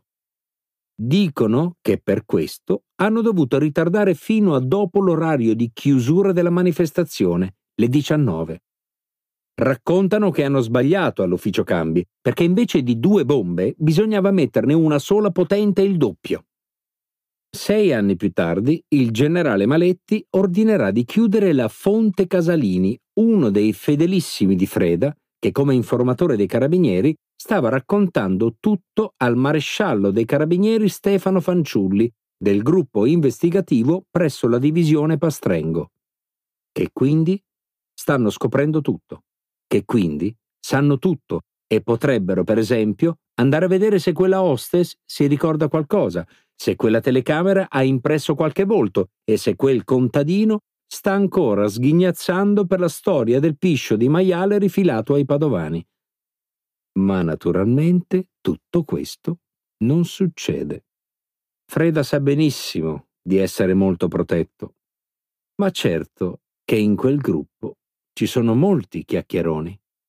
A dicembre 1969 il quotidiano inglese The Observer pubblicherà una notizia proveniente dalla Grecia dei colonnelli. Anche loro sanno molte cose su quell'attentato. Le azioni la cui realizzazione era prevista per epoca anteriore non hanno potuto essere realizzate prima del 25 aprile. La modifica dei nostri piani è stata necessaria per il fatto che un contrattempo ha reso difficile l'accesso al padiglione Fiat. Le due azioni hanno avuto un notevole effetto. La notizia viene ripresa con molto rilievo dalla stampa italiana. Siamo a pochi giorni prima di Piazza Fontana. A Milano, però, gli investigatori non si accorgono di niente. Non risulta che ci sia nessuna indagine, non si presenta nessun testimone interessante le perizie non rivelano nessuna pista, ma un'idea, la questura, se l'è fatta. Sono stati gli anarchici, la Fiat è ovviamente un loro obiettivo. E da Roma gli suggeriscono una pista, la grande organizzazione terroristica internazionale guidata e finanziata dall'editore Gian Giacomo Feltrinelli, l'amico di Fidel Castro. E Milano prontamente esegue.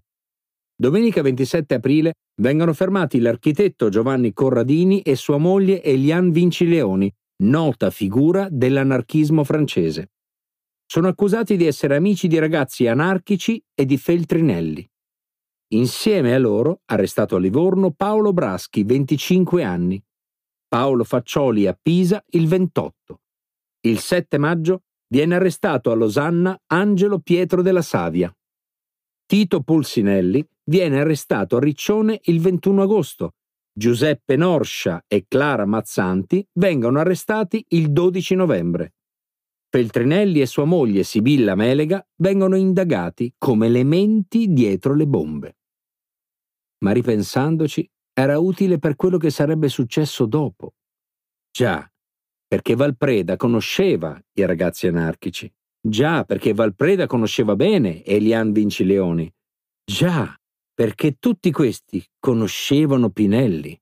Già, perché poi, quando ci furono gli attentati ai treni dell'agosto, la perspicace questura di Milano capì immediatamente che anche quelli erano opera degli anarchici e cominciò a sospettare che il Pinelli, ferroviere, che conosce bene gli orari dei treni, fosse la mente operativa. Insomma, avevano costruito un mondo alternativo, avevano plasmato con le loro mani, con i loro piccoli dettagli, con la loro autorità, con le loro menzogne spudorate, la tragedia che sarebbe arrivata il 12 dicembre e che sarebbe continuata per 50 anni. C'è un elemento di oscenità in tutta la vita di Freda che ha contagiato parti non piccole della nostra società e che gli ha permesso di svolgere la sua attività con sicurezza di impunità. L'ultima oscenità è il romanzo che la sua giovane moglie Anna K. Valerio e la sorella Silvia Valerio hanno scritto per romanticizzare la vita e le opere del loro idolo. Si chiama Non ci sono innocenti ed è, beffardamente, molto realistico. Un capitolo racconta nel dettaglio la spedizione a Milano del 25 aprile. Mostrano di saperla molto lunga. C'è persino il particolare del radiatore e dell'urina di maiale che però le due sorelle spostano all'andata. 12. La nostra Guernica. Picasso in città. Nella storia della città era ricordato come un evento favoloso, quando Guernica di Pablo Picasso arrivò a Milano. L'orrore e il fetore primordiale, carnale, degli effetti del bombardamento della capitale religiosa basca nel 1937 a opera dell'aviazione nazista venne esposto nel Palazzo Reale in Piazza del Duomo. A dieci anni dai tremendi bombardamenti anglo-americani del 1943 a otto anni dalla macelleria simbolica e reale di Piazzale Loreto, 16 anni a venire per la bomba di Piazza Fontana, che è a 200 metri in linea d'aria. Tutta questa astrologia di date, corsi e ricorsi per dire che siamo nel 1953. Vernissage il 26 settembre. L'Italia era governata da Pella, che aveva sostituito De Gasperi. Stalin era morto da sei mesi. Il pittore Enrico Bai ha 29 anni ed è tra i 300.000 milanesi venuti a vedere l'opera che ha cambiato l'arte del Novecento. Era stato un colpo eccezionale nella storia delle grandi esposizioni. Tutto merito del pittore Attilio Rossi che aveva preso la macchina ed era andato a trovare Picasso a Vallauris, nella sua casa in Provenza. Lì, al pittore più famoso del mondo, Rossi aveva strappato, complice il fatto che erano amici, ambedue comunisti, che avevano fatto parte nel 1939 del comitato di aiuto agli esuli spagnoli, che Rossi parlava perfettamente spagnolo dopo 15 anni di Argentina, la firma sotto un prestito per Guernica, che allora stava in deposito al Museum of Modern Art di New York in attesa che terminasse il franchismo. Picasso concesse l'opera, e ve ne aggiunse altre due, La guerra e la pace e Massacro in Corea, a patto che fossero esposte nella sala delle Cariatidi nel Palazzo Reale di Milano.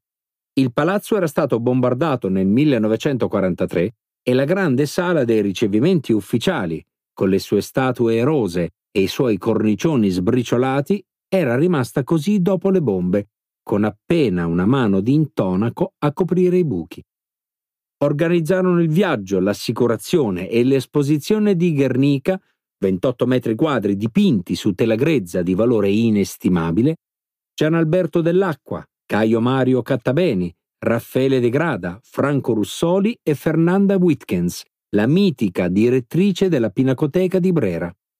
Sindaco di Milano era il socialdemocratico Virgilio Ferrari, un medico dei poveri, fiero antifascista, che i socialisti consideravano troppo di destra e i cattolici un po' troppo di sinistra.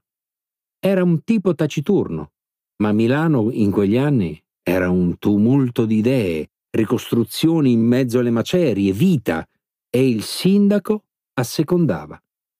E anche se Picasso faceva scandalo, addirittura il sottosegretario alla presidenza del Consiglio, Giulio Andreotti, aveva provato a bloccare la mostra. Gli americani si sarebbero seccati per la tela sulla guerra in Corea.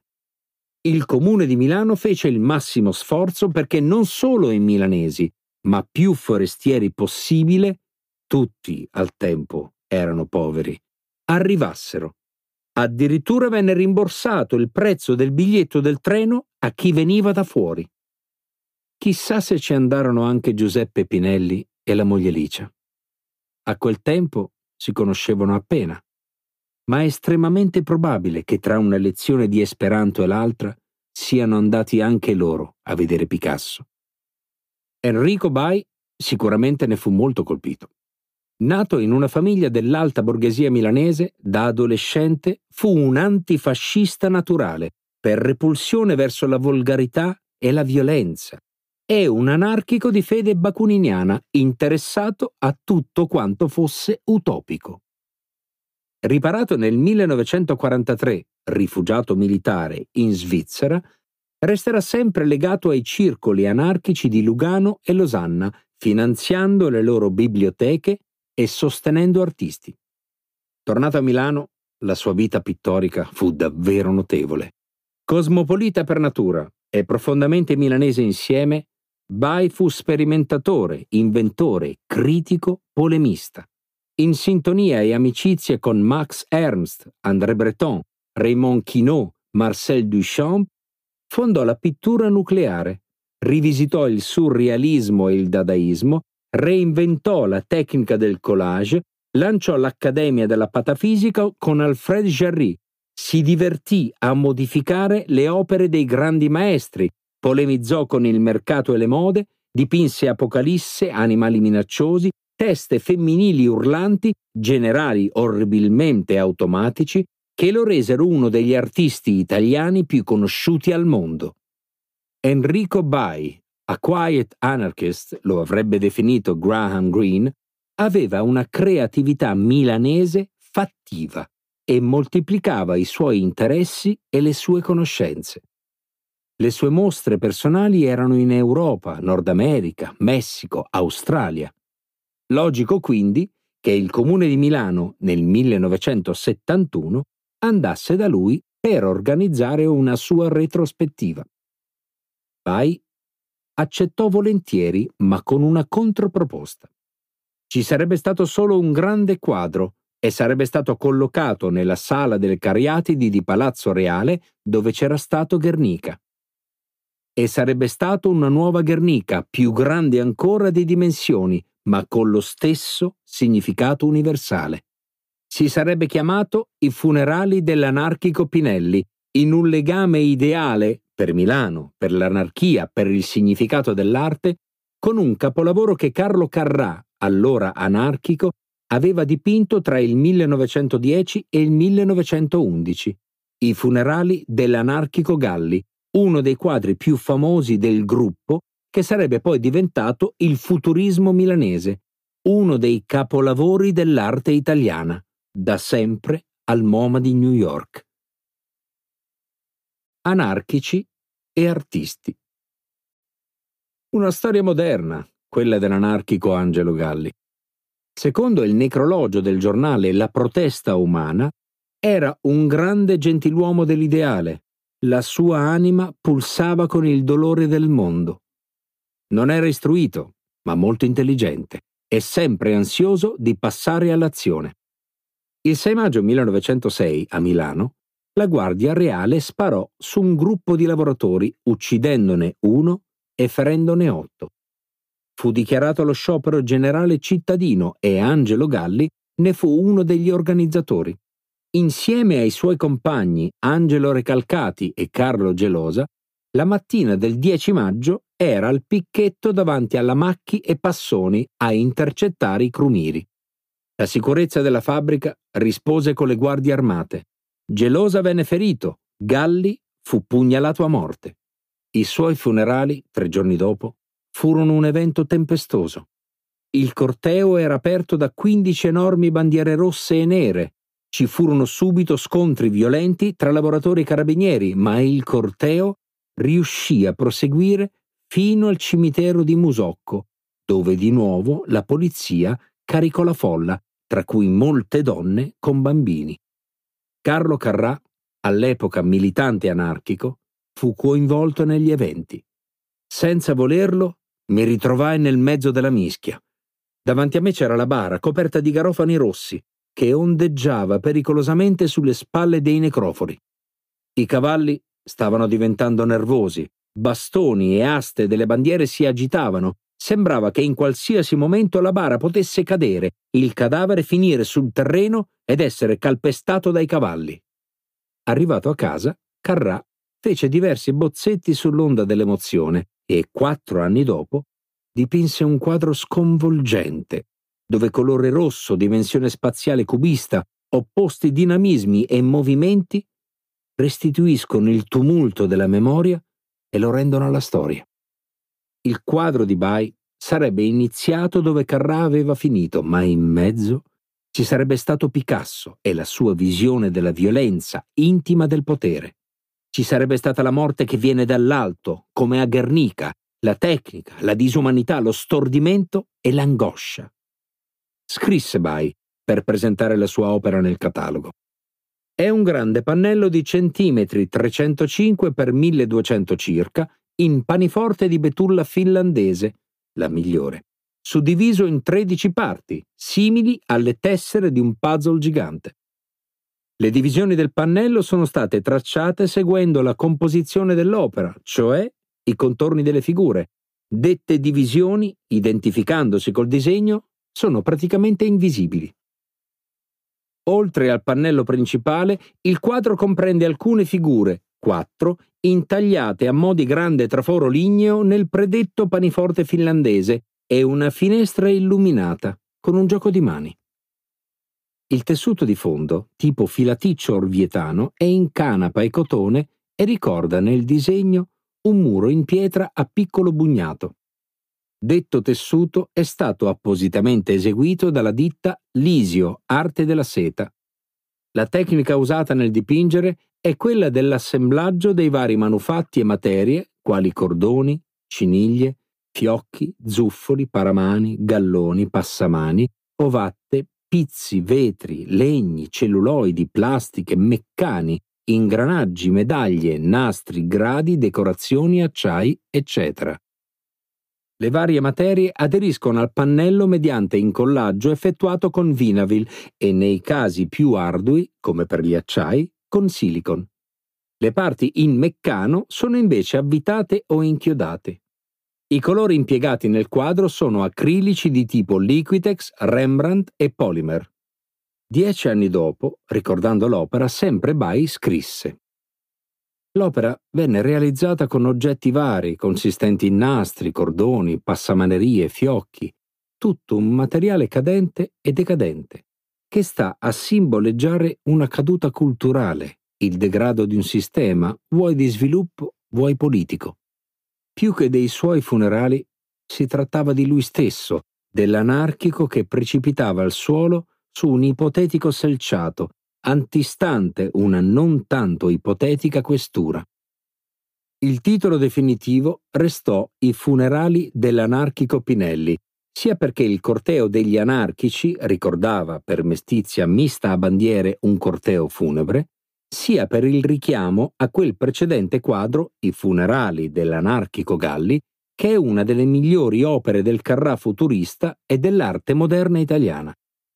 E concludeva, sempre dal catalogo, sotto il titolo Che cos'è un quadro? A che varrebbe l'invenzione estetica mentre quello sta lì sfracellato per terra in mano alla polizia? Quella stessa che difende le nostre proprietà e incolumità e i nostri bei vernissage.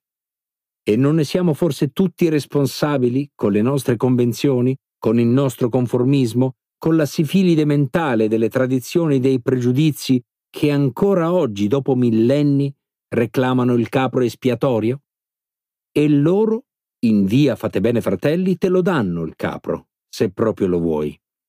Quando trovarono Pino Pinelli, precipitato da una finestra di questura e subito morto, mi preparavo a riproporre, dopo le mie lunghe visite a Picasso prima e Seurat poi, una ben nota opera futurista di Carrà, I funerali dell'anarchico Galli.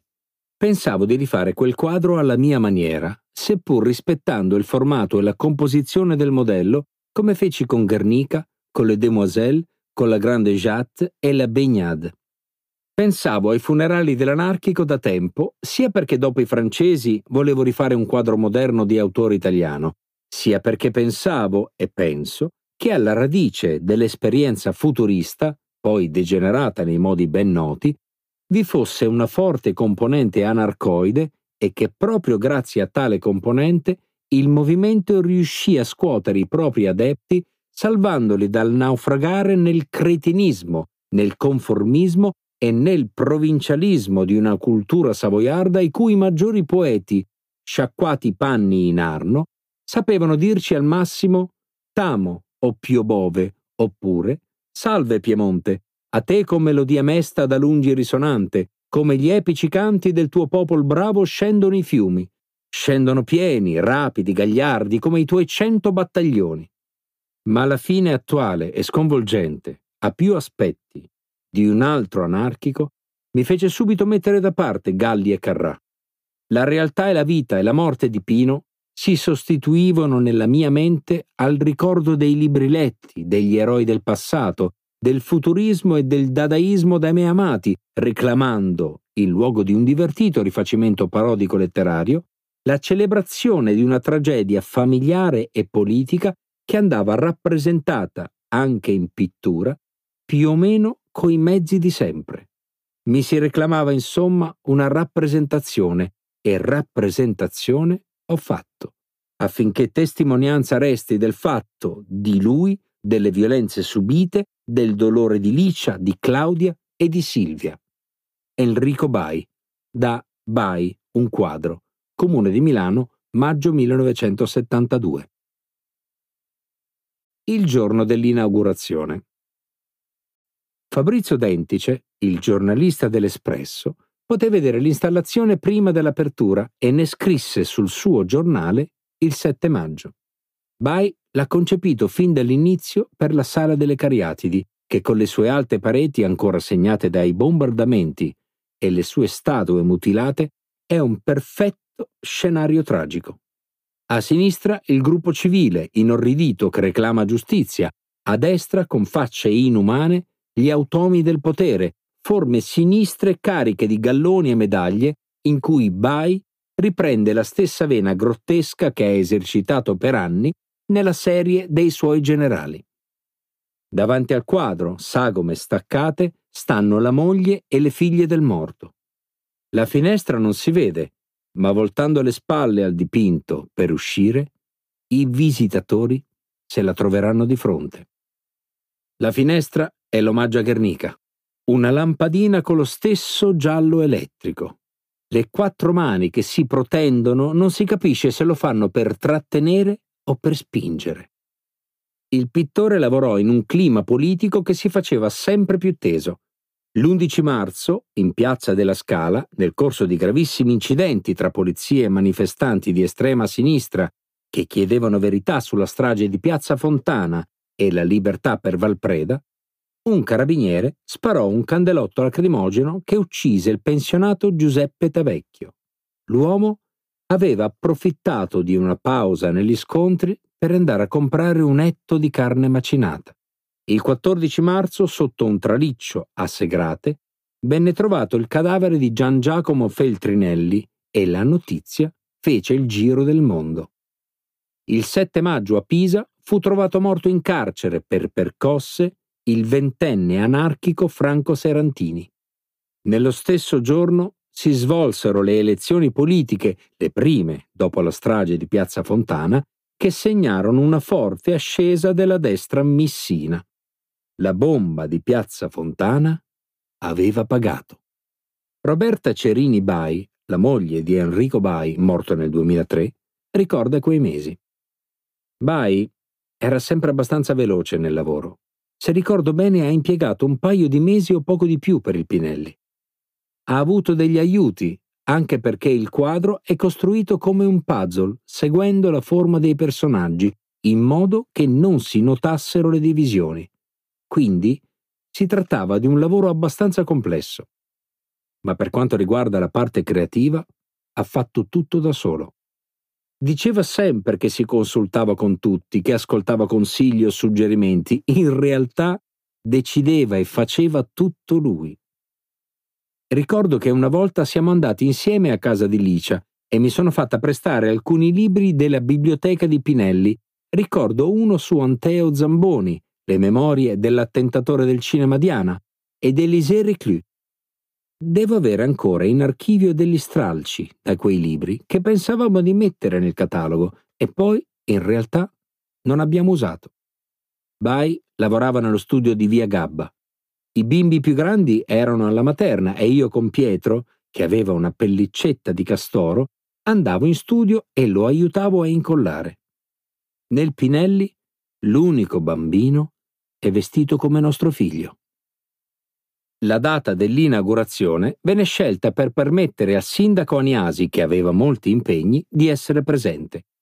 Bai non era contento che si trattasse di un mercoledì 17, aveva qualche piccola superstizione e quella volta aveva visto giusto.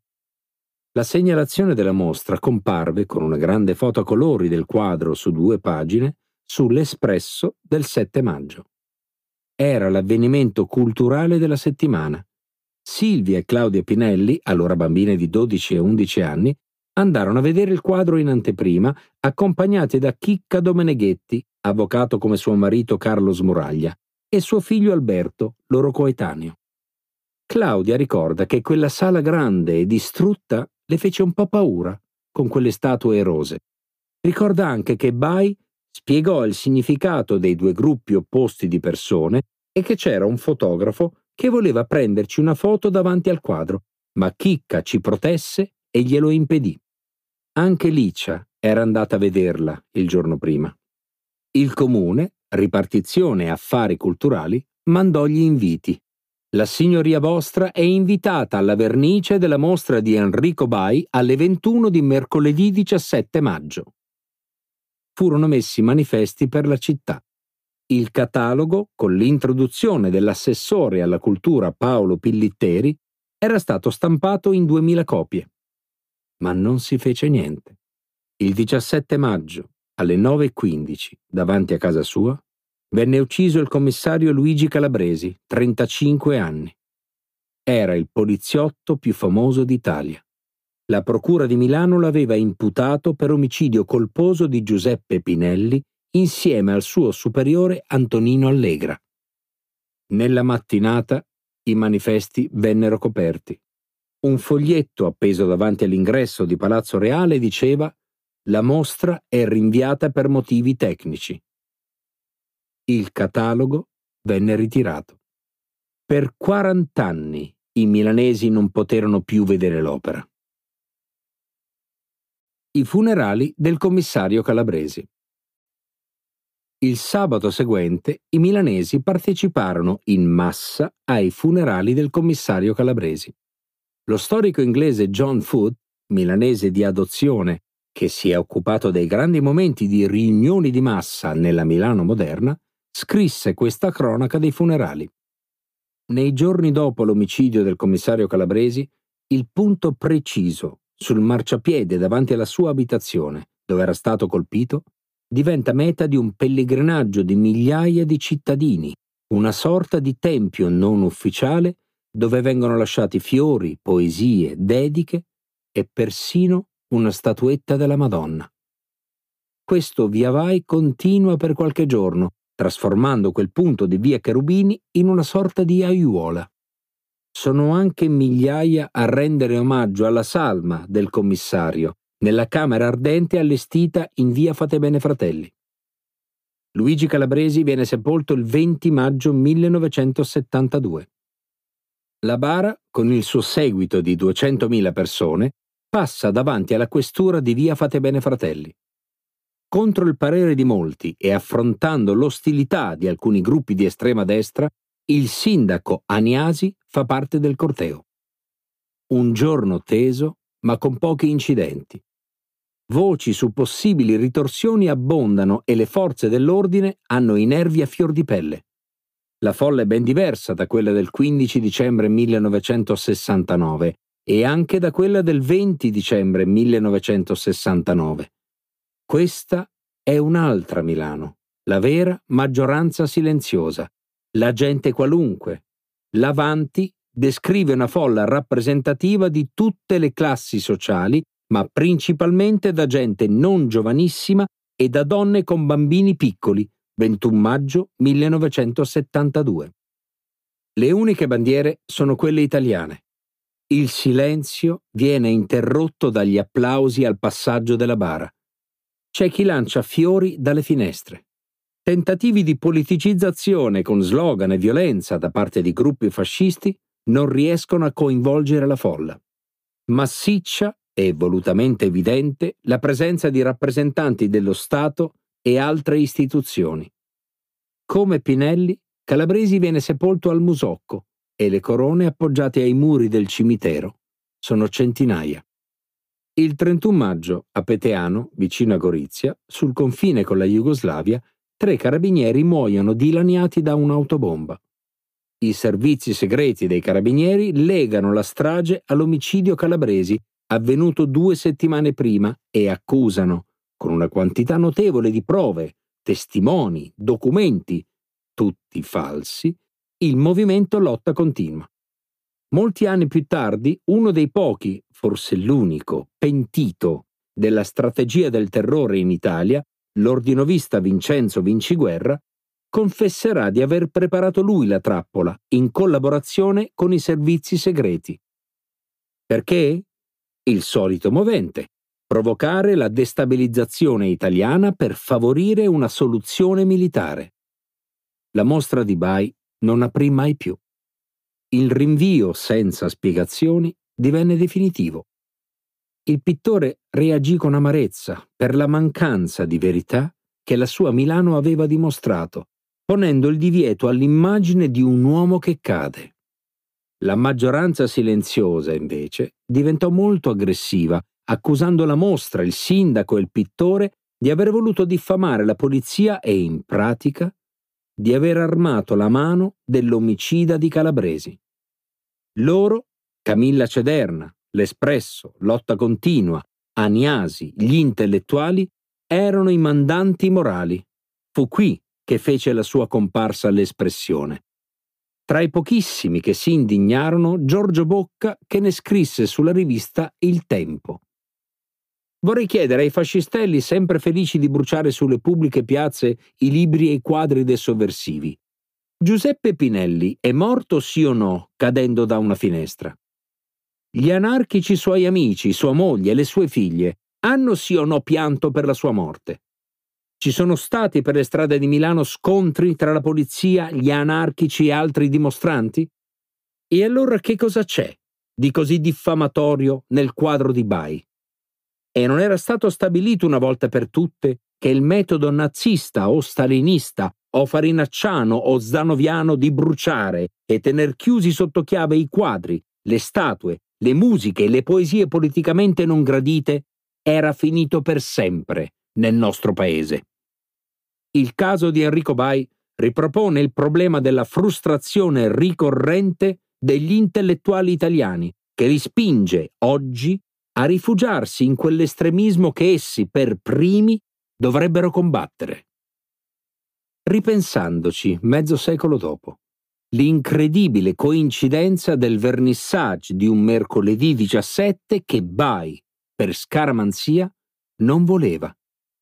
E viene da pensare alle signorie vostre che erano state invitate. Sarebbero andati il signor prefetto, il signor questore, il signor ufficio politico, che a Pinelli regalò pur sempre un libro, il signor procuratore e il signor sostituto, che avevano in mano l'inchiesta sulla morte dell'uomo che cade nel quadro?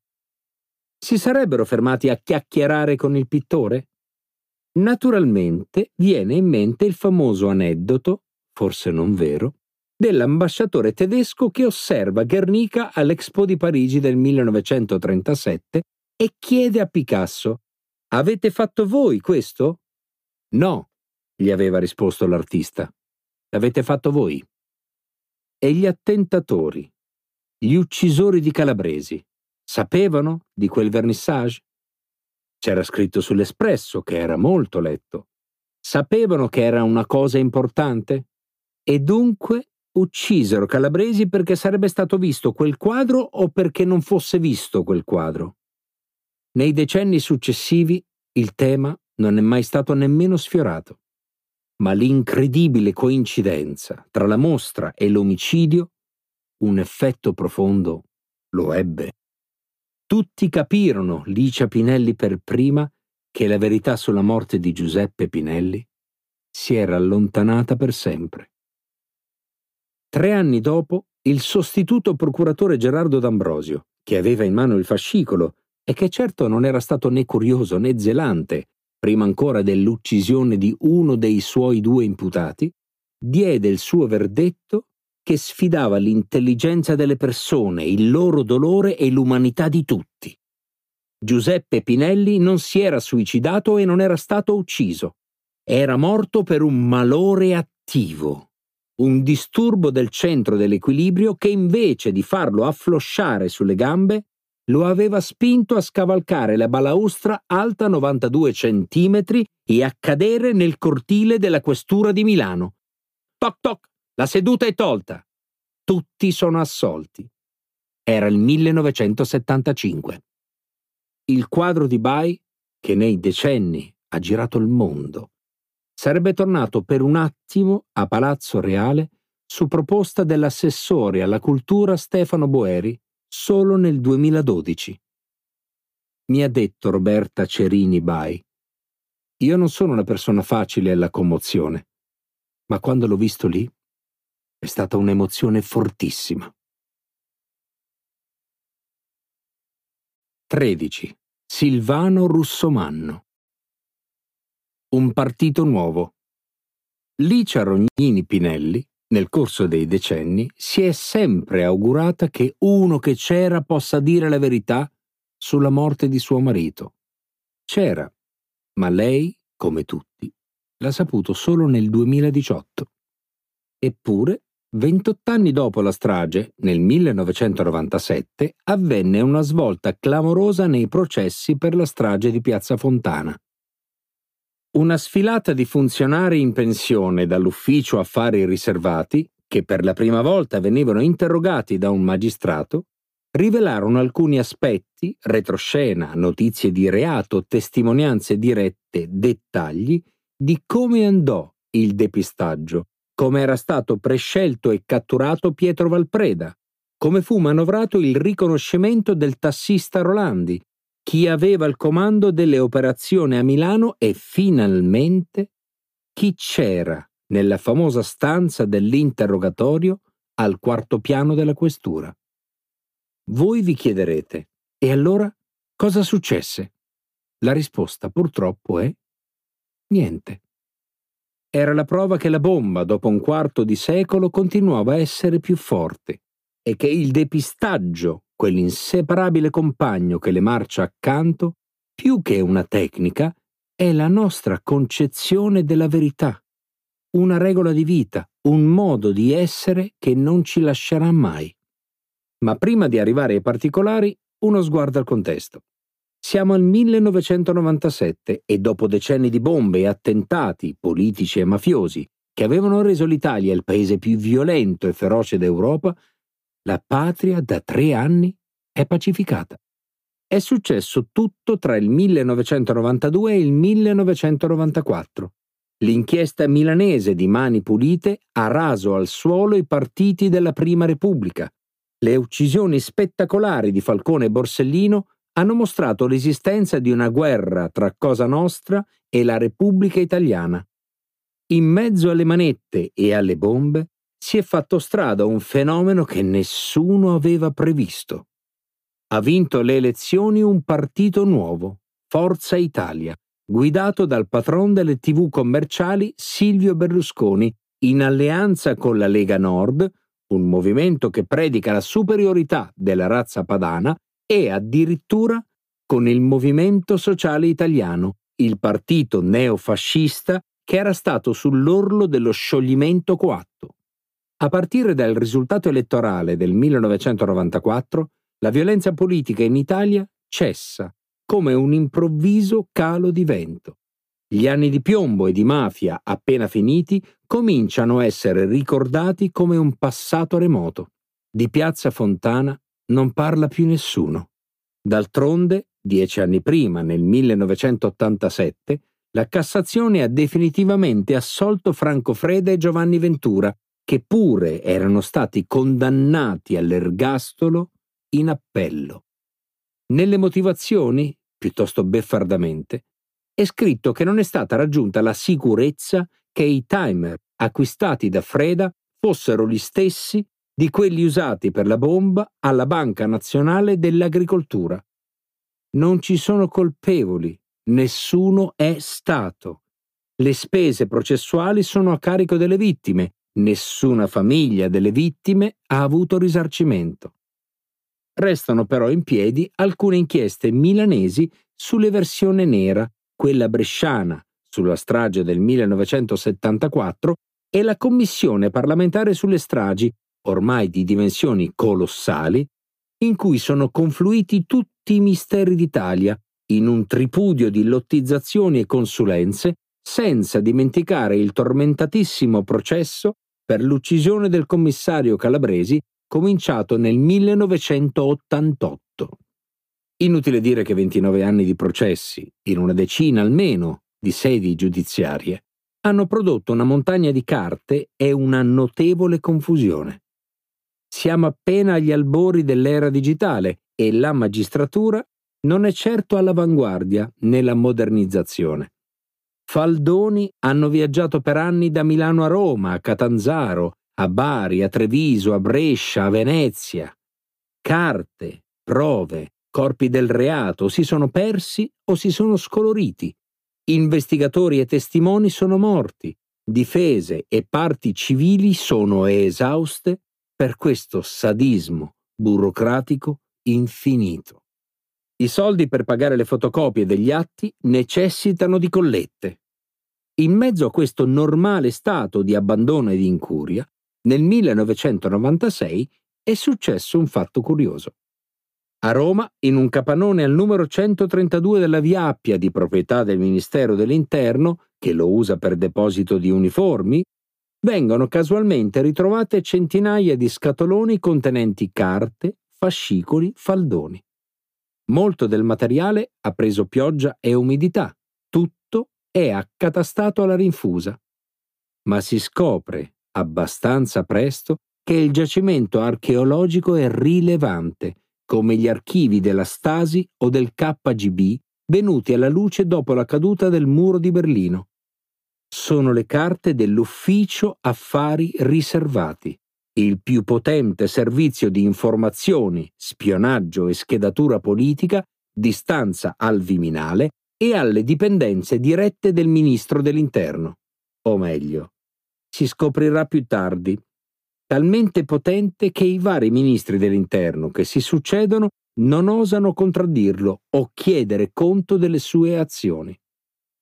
La scoperta ebbe effetti drammatici perché un importante prefetto, Carlo Ferrigno, avrebbe cercato di impedire ai magistrati milanesi di accedere alle carte dopo che si era capito che lì in mezzo c'era parecchio che toccava da vicino la bomba di Piazza Fontana.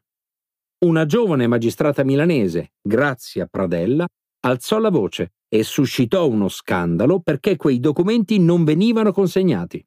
La polemica coinvolse anche il ministro Giorgio Napolitano.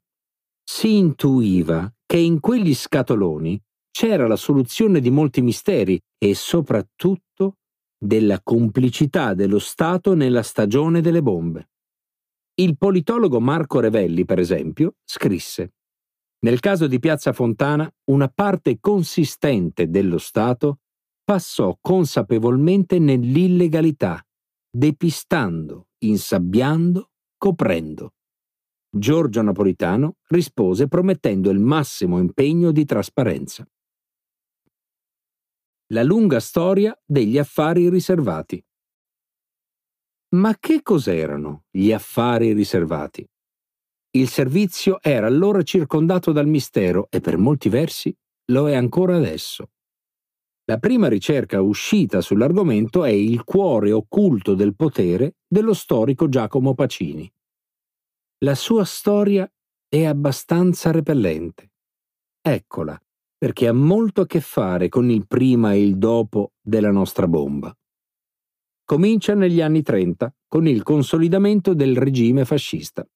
Mussolini riorganizza la polizia e i servizi segreti che diventano, come in tutte le dittature, la parte più efficiente della macchina. Viene fondata la divisione Affari Generali e Riservati con sede nell'immenso palazzo del Viminale, con il compito di sorvegliare i nemici del regime, comunisti, socialisti, anarchici e massoni. Il Viminale, uno dei più imponenti palazzi romani, è stato appena costruito. Monumentale su cinque piani, sproporzionati corridoi, scaloni di rappresentanza, terrazzi, passaggi segreti, una vera e propria città entrata in funzione nel 1925 e sede allora sia del Ministero dell'Interno sia della Presidenza del Consiglio. E siccome i luoghi sono segnati fin dalla loro concezione, fu proprio qui che gli uomini della banda che uccise il deputato socialista Giacomo Matteotti riportarono la lancia con cui avevano compiuto il delitto e occultato il cadavere nelle campagne romane. Scrive Giovanni Borgognone in Come nasce una dittatura. Consumato il delitto, gli uomini della banda fecero ritorno a Roma in tarda serata, mentre la spensierata vita notturna della capitale affollava le strade e i caffè del centro. Erano stremati, l'auto era mal ridotta, impolverata a causa delle strade percorse, cosparsa di frammenti di vetro, sporca di sangue, Dumini la parcheggiò dapprima spavaldamente nel cortile del Viminale, sede del Ministero dell'Interno. Poi tornò a riprenderla. Sotto la Galleria Colonna, luogo come ogni notte di chiacchiere e confidenze per molti romani, Albino Volpi incontrò Arturo Benedetto Fasciolo, stenografo e segretario particolare di Mussolini, e gli raccontò quanto era avvenuto. In quel palazzo fu organizzata la schedatura massiccia degli oppositori e i delitti del regime. Mussolini era sempre stato terrorizzato dall'idea di essere ucciso e immaginava che lo sarebbe stato per un complotto anarchico. E si costruirono le basi moderne della struttura della polizia italiana. Potere apicale alla polizia politica, la famigerata OVRA, diffusione su tutto il territorio, autonomia dal circuito prefettizio, finanziamento autonomo, garanzia di impunità, uso massiccio di delatori, sistema centralizzato di pagamento degli informatori, degli agenti e delle spie. Tutti gli storici concordano sul fatto che l'OVRA era efficiente, probabilmente la parte più efficiente di un regime intimamente corrotto dalla nascita. Nel 1943 quando gli alleati invasero la Sicilia provocando la caduta del fascismo e il governo del maresciallo Badoglio, la vecchia struttura per la maggior parte si adeguò rapidamente alla nuova situazione e nei due anni prima della liberazione collaborò attivamente con gli alleati inglesi e americani. Gli uomini dell'Ovra portavano in dote il più importante dei tesori, la conoscenza della struttura del fascismo, i suoi punti deboli, la consistenza dell'opposizione e tutto questo tradotto in termini non solo militari, ma economici e finanziari. Ad approfittare maggiormente di questa situazione fu uno dei fondatori della futura CIA, il mitico sottotenente americano James Angleton, che non ebbe alcuno scrupolo, anzi, a usare l'ovra e a farsi usare, nei due anni in cui avvenne la transizione italiana, ovvero il passaggio il meno cruento possibile dal fascismo all'antifascismo. In questo periodo Angleton trovò una valida sponda in un giovane commissario di polizia, naturalmente fascista, diventato badogliano, Federico Umberto D'Amato, di padre napoletano e madre piemontese, nato a Marsiglia nel 1919. D'Amato fu protagonista di molte trattative durante la guerra e del trapasso dei poteri nella Roma occupata del 1944. Per conto di Angleton, convinse i capi della polizia di Salò, Ciro Verdiani, Guido Leto, Vincenzo Di Stefano, a cambiare bandiera. E con successo. Ciro Verdiani fu addirittura nominato questore di Roma dal governo Badoglio.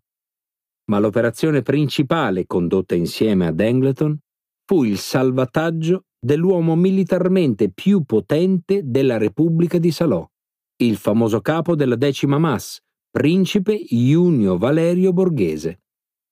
I suoi uomini furono molto apprezzati dagli americani perché combatterono sul fronte orientale contro i partigiani di Tito che stavano prendendo troppo potere, meno dai partigiani italiani contro i quali la decima Mass fu particolarmente feroce.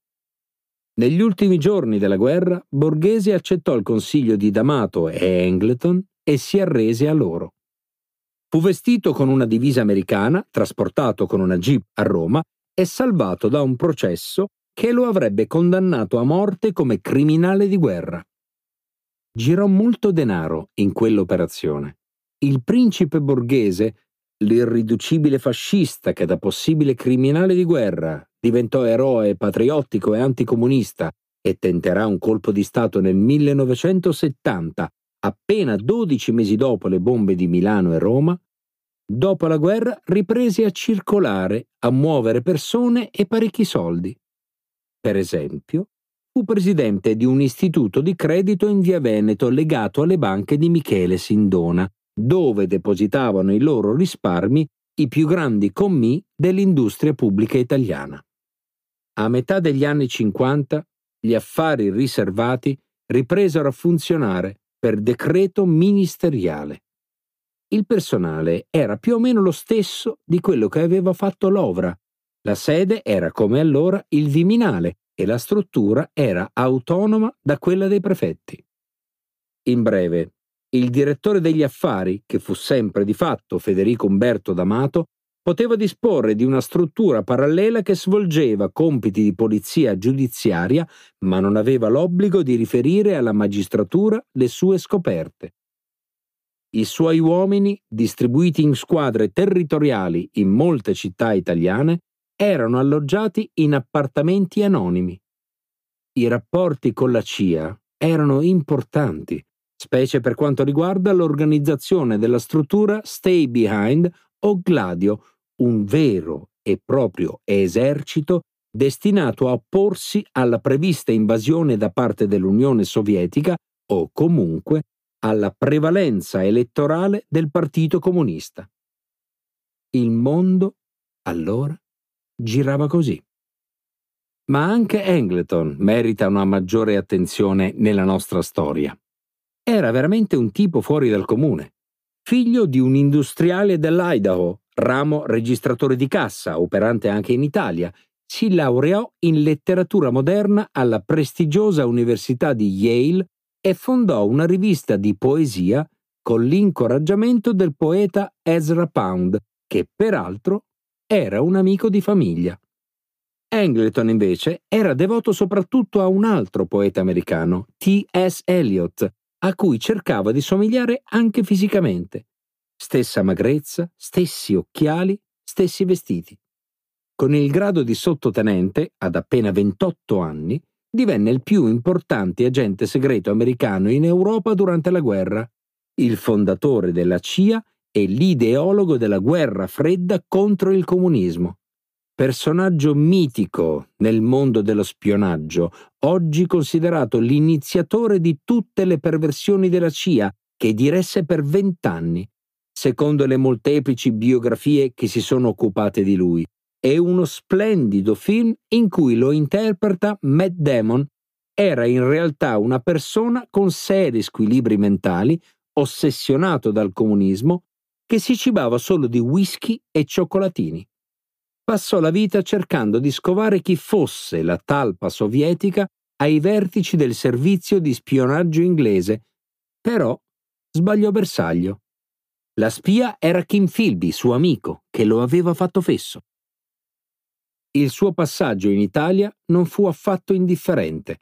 Angleton forgiò l'alleanza con la mafia siciliana in chiave anticomunista con il suo superiore Allen Dulles regolò le situazioni finanziarie del passato regime, salvò Borghese e il suo notevole impero economico-finanziario, promosse ai vertici dei servizi segreti italiani uomini a lui fedeli, impose tecniche moderne e spietate di intelligence. Federico Umberto D'Amato deve a lui la sua carriera lo incontra nella Roma occupata del 1944 e partecipa alla transizione che riguarda la Casa Reale, il Vaticano, il ritorno dei comunisti, la preparazione del nuovo Stato e il ruolo dei vecchi servizi di polizia.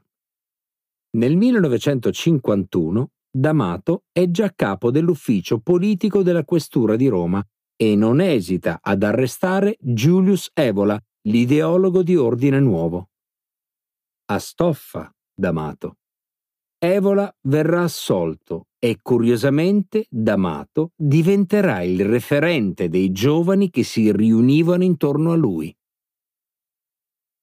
Il miglior poliziotto d'Italia secondo Cossiga. Un secondo personaggio che deve alla congiuntura e probabilmente ad Engleton e ad Amato la sua fortuna fu tale Silvano Russomanno. Silvano Russomanno, morto nel 2012 dopo un ictus invalidante che l'aveva colpito tre anni prima, nato a Reggio Calabria nel 1924, laureato in legge, richiamato alle armi nel maggio del 1943, appena dopo l'8 settembre, in cui il suo reggimento di fanteria si era sbandato, venne arrestato dalle truppe tedesche nei pressi di Bologna. Piuttosto che la prigionia in Germania, la coraggiosa scelta della stragrande maggioranza dell'esercito italiano scelse di indossare la divisa dell'esercito di Salò sotto gli ordini della Luftwaffe. La Luftwaffe lo arruolò nel 373 battaglione contraereo Flak, Flugabwehrkanone, di stanza prima in Cecoslovacchia e poi a Dieppe sul Mar Baltico prima di essere assegnato, negli ultimi mesi di guerra, al 456 battaglione Rovereto. Che cosa abbia fatto lì non si sa. Fatto sta che il 25 aprile Russomanno si toglie la divisa e torna a casa, a Correggio, in provincia di Reggio Emilia. Ma gli alleati lo stanno cercando. Lo trovano a luglio e lo portano nel campo di concentramento di Coltano, vicino a Pisa, dove sono rinchiusi 32.000 soldati e ufficiali della Repubblica Sociale. Il campo è gestito dagli americani. Vi viene detenuto anche il poeta Ezra Pound, che da rapallo incitava alla radio i combattenti di Salò e centinaia di soldati afroamericani accusati di stupro e passerà agli italiani nel settembre del 1945. Russomanno, come praticamente tutti gli altri, viene liberato, entra in polizia e si sposta a Merano, poi al passo di Tarvisio, poi a Bressanone. Nel 1960 viene trasferito a Roma alla Divisione Affari Riservati, ma in virtù della sua conoscenza della zona viene distaccato a Bolzano a dirigere l'antiterrorismo. I primi anni 60 furono infatti caratterizzati da una forte ondata di attentati di matrice indipendentista sudtirolese, ancora adesso accompagnati da molte zone oscure. Nel febbraio del 1969 viene nominato vicequestore e gli viene assegnato il settore del terrorismo interno e internazionale. Nella struttura di Federico Umberto D'Amato, Russomanno diventa l'esperto ufficiale di esplosivi, incaricato di repertarli e di inviarli alla polizia scientifica, in contatto con le polizie politiche di Germania e Francia e come tale partecipa ai primi tentativi di Interpol e alle riunioni NATO sulla sicurezza europea. È considerato un importante agente, uno specialista. Nella strage di Piazza Fontana compare per la prima volta alle cronache per l'incredibile episodio del vetrino. Resta a Roma dopo lo scioglimento degli affari riservati del 1974. Il ministro dell'Interno Taviani sospetta fortemente che gli affari siano dietro la strage di Brescia e ha ragione. Non si sa che ruolo abbia giocato durante il rapimento di Aldo Moro.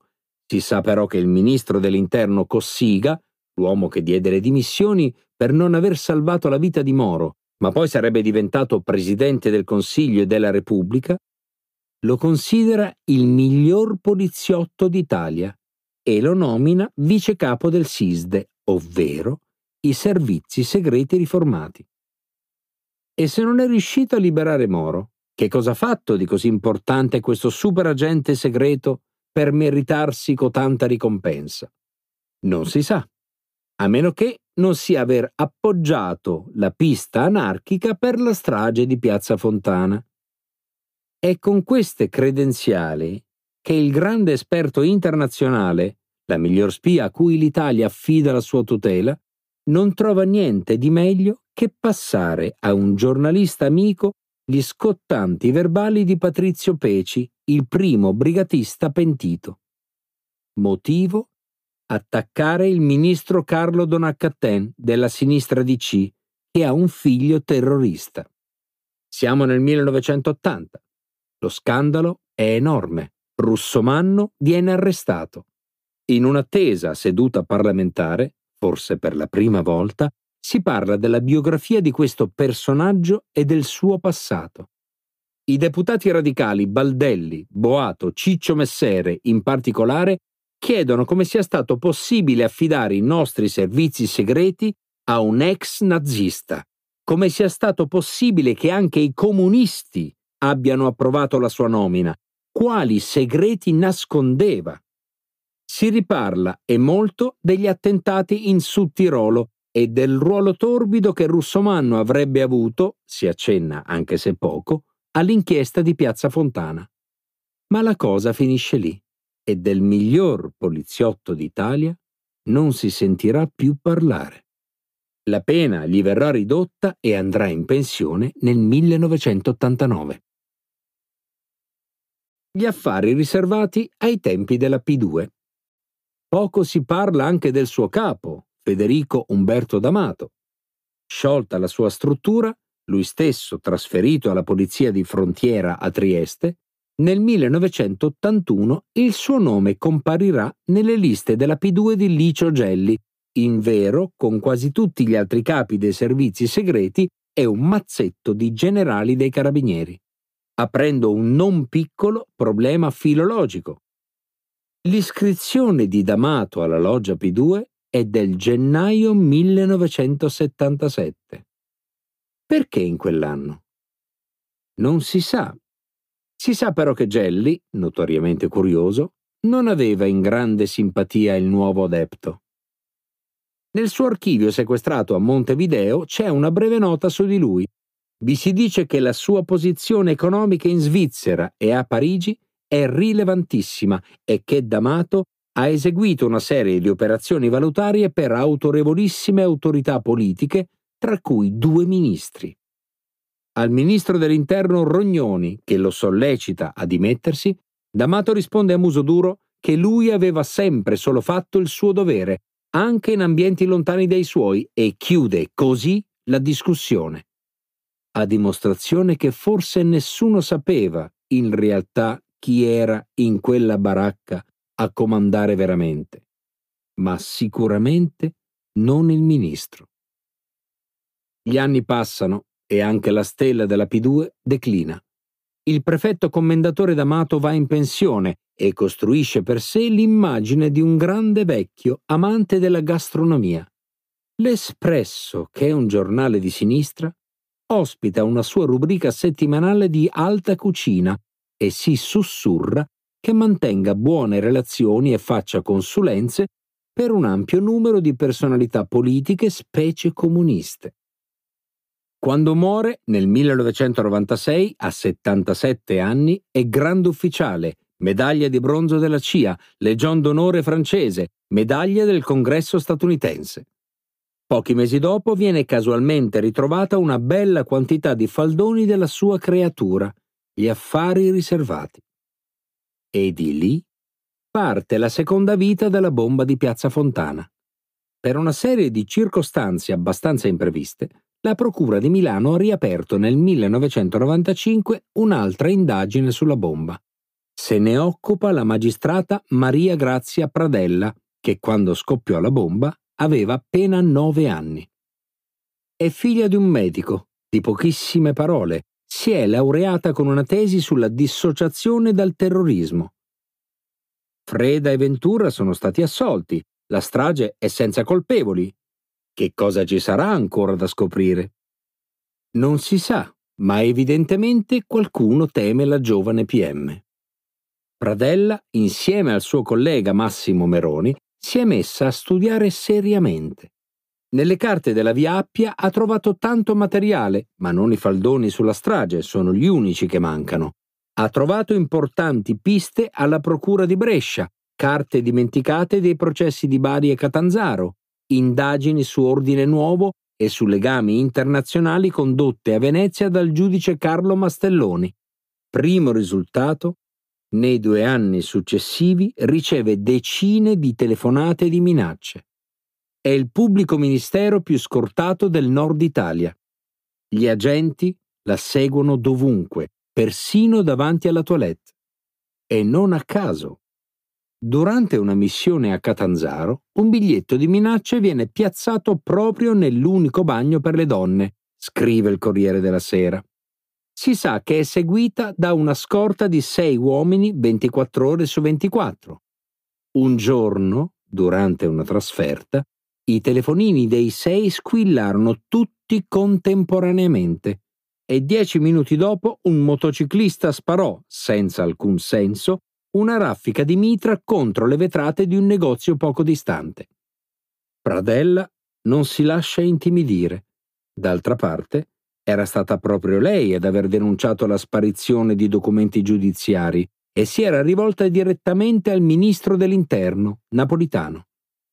Convoca a Milano i famosi uomini della famosa struttura, gli affari riservati di cui con molta fatica e reticenza si comincia a parlare. A cominciare da Silvano Russomanno, che non la prende per niente bene. La considera una mancanza di rispetto un po' come Jack Nicholson nel film Codice d'onore. Che cosa vuole questa signora? Bontà sua che non si dia malato. E per prima cosa chiede che sia messo agli atti quello che considera il suo capolavoro, un rapporto di 290 pagine sul terrorismo del 1968 in cui Russomanno aveva capito tutto. È in atto un complotto degli anarchici a livello mondiale contro lo Stato. La nostra democrazia è in pericolo. Il rapporto russomanno e due colpi di scena.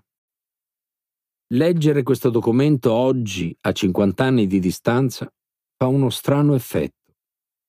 Oggi, che siamo in tempi di fake news, di verità alternative, di complotti planetari che mirano all'islamizzazione dell'Occidente, alla sostituzione dei popoli, oggi che la tecnologia riesce a captare le nostre paure e l'intelligenza artificiale permette la sorveglianza di massa. Oggi che non si sa se davvero il presidente degli Stati Uniti è un burattino del presidente della Russia, avere in mano questo reperto è come avere in mano la prima copia dei protocolli dei Savi di Sion, il testo redatto dalla polizia zarista che sosteneva che gli ebrei si apprestavano a dominare il mondo sfruttando la libertà di stampa, l'usura e la pubblica istruzione, ovvero un misto di archeologia del crimine, di paranoia, di tecniche di lavaggio del cervello e di sostanziale impotenza di fronte alla modernità.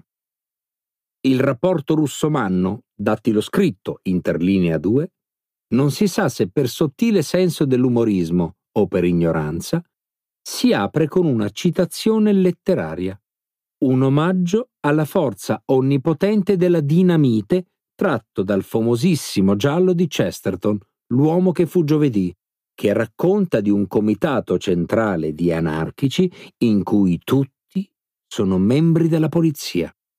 Il sublime libro di Chesterton era ovviamente una critica alle teorie del complotto, ma Russomanno non deve averlo colto. Il testo è infatti un elenco di attentati in giro per l'Europa di cui vengono analizzate le caratteristiche tecniche, tipo di miccia, detonatori, obiettivi colpiti, rivendicazioni, per giungere a una principale conclusione. Esistono due terrorismi, quello anarchico e quello di destra, ma mentre il primo è organizzato, diffuso e potente, il secondo è artigianale, da filodrammatica, pasticcione e praticamente inoffensivo. Si noti che il rapporto sarà usato per decenni dalla difesa di Freda e Ventura, oltre che dagli avvocati della parte civile della Banca dell'Agricoltura. Ma eccovi uno scampolo di come ragiona la dottrina russomanno. Quello che segue è un estratto della relazione del senatore Alfredo Mantica e del deputato Vincenzo Fragalà, entrambi di Alleanza Nazionale, alla Commissione Stragi nel luglio 2000 a proposito di Piazza Fontana, dove appunto si fa riferimento ai metodi di lavoro di Russomanno. Particolare attenzione all'epoca e successivamente dopo la strage di Piazza Fontana verrà concentrata su due ordigni identici ritrovati inesplosi alla Rinascente di Milano il 30 agosto e poi il 15 dicembre 1968. Gli inquirenti ritengono che questa azione sia la diretta emulazione dell'attentato compiuto da Andreas Bader, allora leader del gruppo anarchico tedesco APO, che il 3 aprile 1968 ha devastato un supermercato di Francoforte. Il 30 agosto 1968, al sesto piano della Rinascente, viene ritrovata una bomba ad orologeria composta da un barattolo con un chilo di sostanza esplosiva e una bottiglia di benzina chiusa dentro una scatola di scarpe femminili e contenuta in una reticella gialla. La bomba non esplode per il basso voltaggio della batteria utilizzata. Per questo episodio specifico viene sospettata anche Sibilla Melega, modella di professione e compagna di Feltrinelli, perché nella scatola contenente l'ordigno gli attentatori hanno dimenticato un eyeliner, un pennellino per le sopracciglia. Il particolare è ovviamente meno che un indizio e non darà seguito a nessun sviluppo, ma è sintomatico di come Feltrinelli sia già sotto stretta osservazione per i suoi rapporti con le frange degli anarchici individualisti e insurrezionalisti di Milano. Davvero notevole, degno del borderò dell'affaire Dreyfus, del fazzoletto di Desdemona lasciato da Iago, ma anche della favola di Esopo sul lupo e l'agnello. Per pura pedanteria comunque. L'attentato di Francoforte, una bottiglia Molotov peraltro, fu il primo atto compiuto dai futuri fondatori della RAF Andreas Bader e Gudrun Enslin, la quale lo rivendicò con la sua voce con una telefonata a un'agenzia di stampa da una cabina telefonica di fronte al supermercato. Chissà, forse l'eyeliner della Rinascente era il suo. E sempre per amor di cronaca, questo e altri episodi del rapporto russomanno vennero utilizzati dalla destra parlamentare in commissione stragi per dimostrare che la pista anarchica era tutt'altro che balzana. Ai ragazzi delle scuole, invece, per fortuna, la favola di Esopo viene così spiegata. La favola mostra che contro chi ha deciso di fare un torto non c'è giusta difesa che valga. Anche i capi di Stato, quando hanno in mente di ottenere un vantaggio usando la forza, inventano pretesti e non è possibile farli desistere con argomenti giusti e fondati. Pradella e Meroni cominciarono i loro interrogatori al Palazzo di Giustizia di Milano, trovando la conferma del ruolo attivo che gli affari riservati ebbero prima e dopo la strage di Milano. Per il dopo, i diversi componenti del gruppo, Alduzzi, Carlucci, Mango, Catenacci, tutti stagionati agenti segreti felicemente in pensione, confermarono di essere arrivati a Milano poche ore dopo la strage e di aver esautorato fisicamente sia i poliziotti sia i magistrati locali. Per il prima, le loro deposizioni e le carte trovate in via Appia, pur tra reticenze e scarica barile, confermarono che sia Pinelli sia Valpreda erano stati prescelti da tempo come i due capri espiatori per le bombe del 12 dicembre che gli affari riservati avevano una spia tra gli anarchici di Milano, Anna Bolena, nome in codice, che stava per anarchico di Bollate. Tale Enrico Rovelli, titolare di una discoteca, gestito in comproprietà da Russomanno e dal commissario Calabresi, che però non gli aveva detto niente di fondamentale, anche perché c'era poco da dire che Valpreda venne indicato come il depositante la bomba ben prima del riconoscimento del tassista. E poi ci furono due colpi di scena.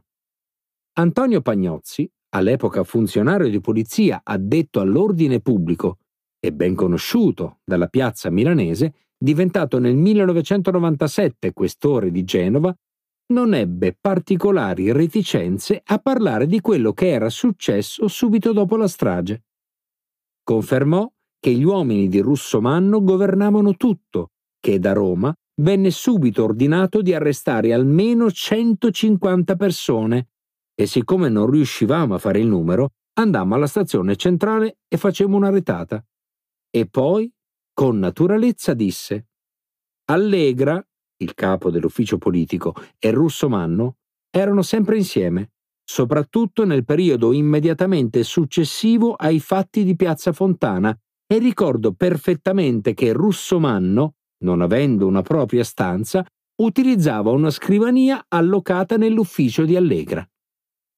Sempre assieme. Una scrivania.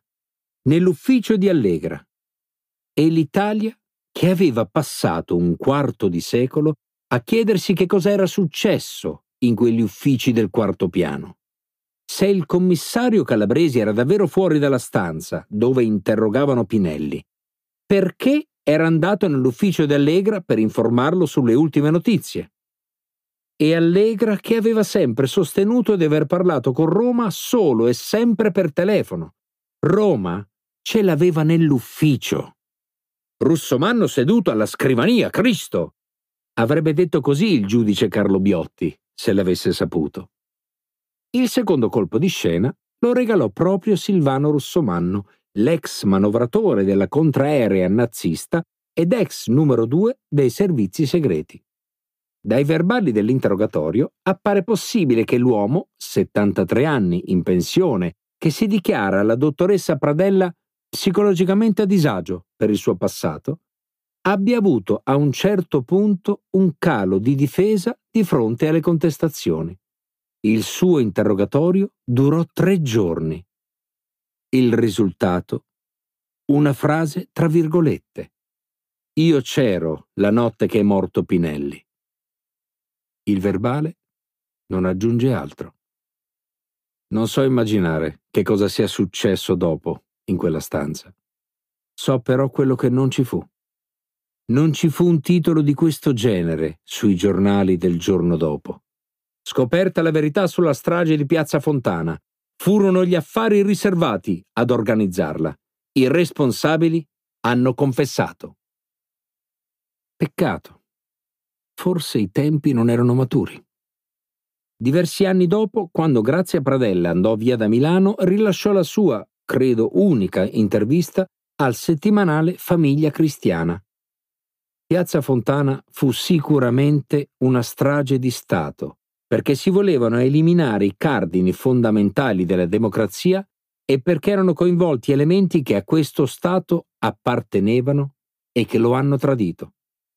Il mio stato d'animo è molto sereno, ma duro nei confronti di chi si è reso responsabile del tradimento. 14. Vestire il pupo.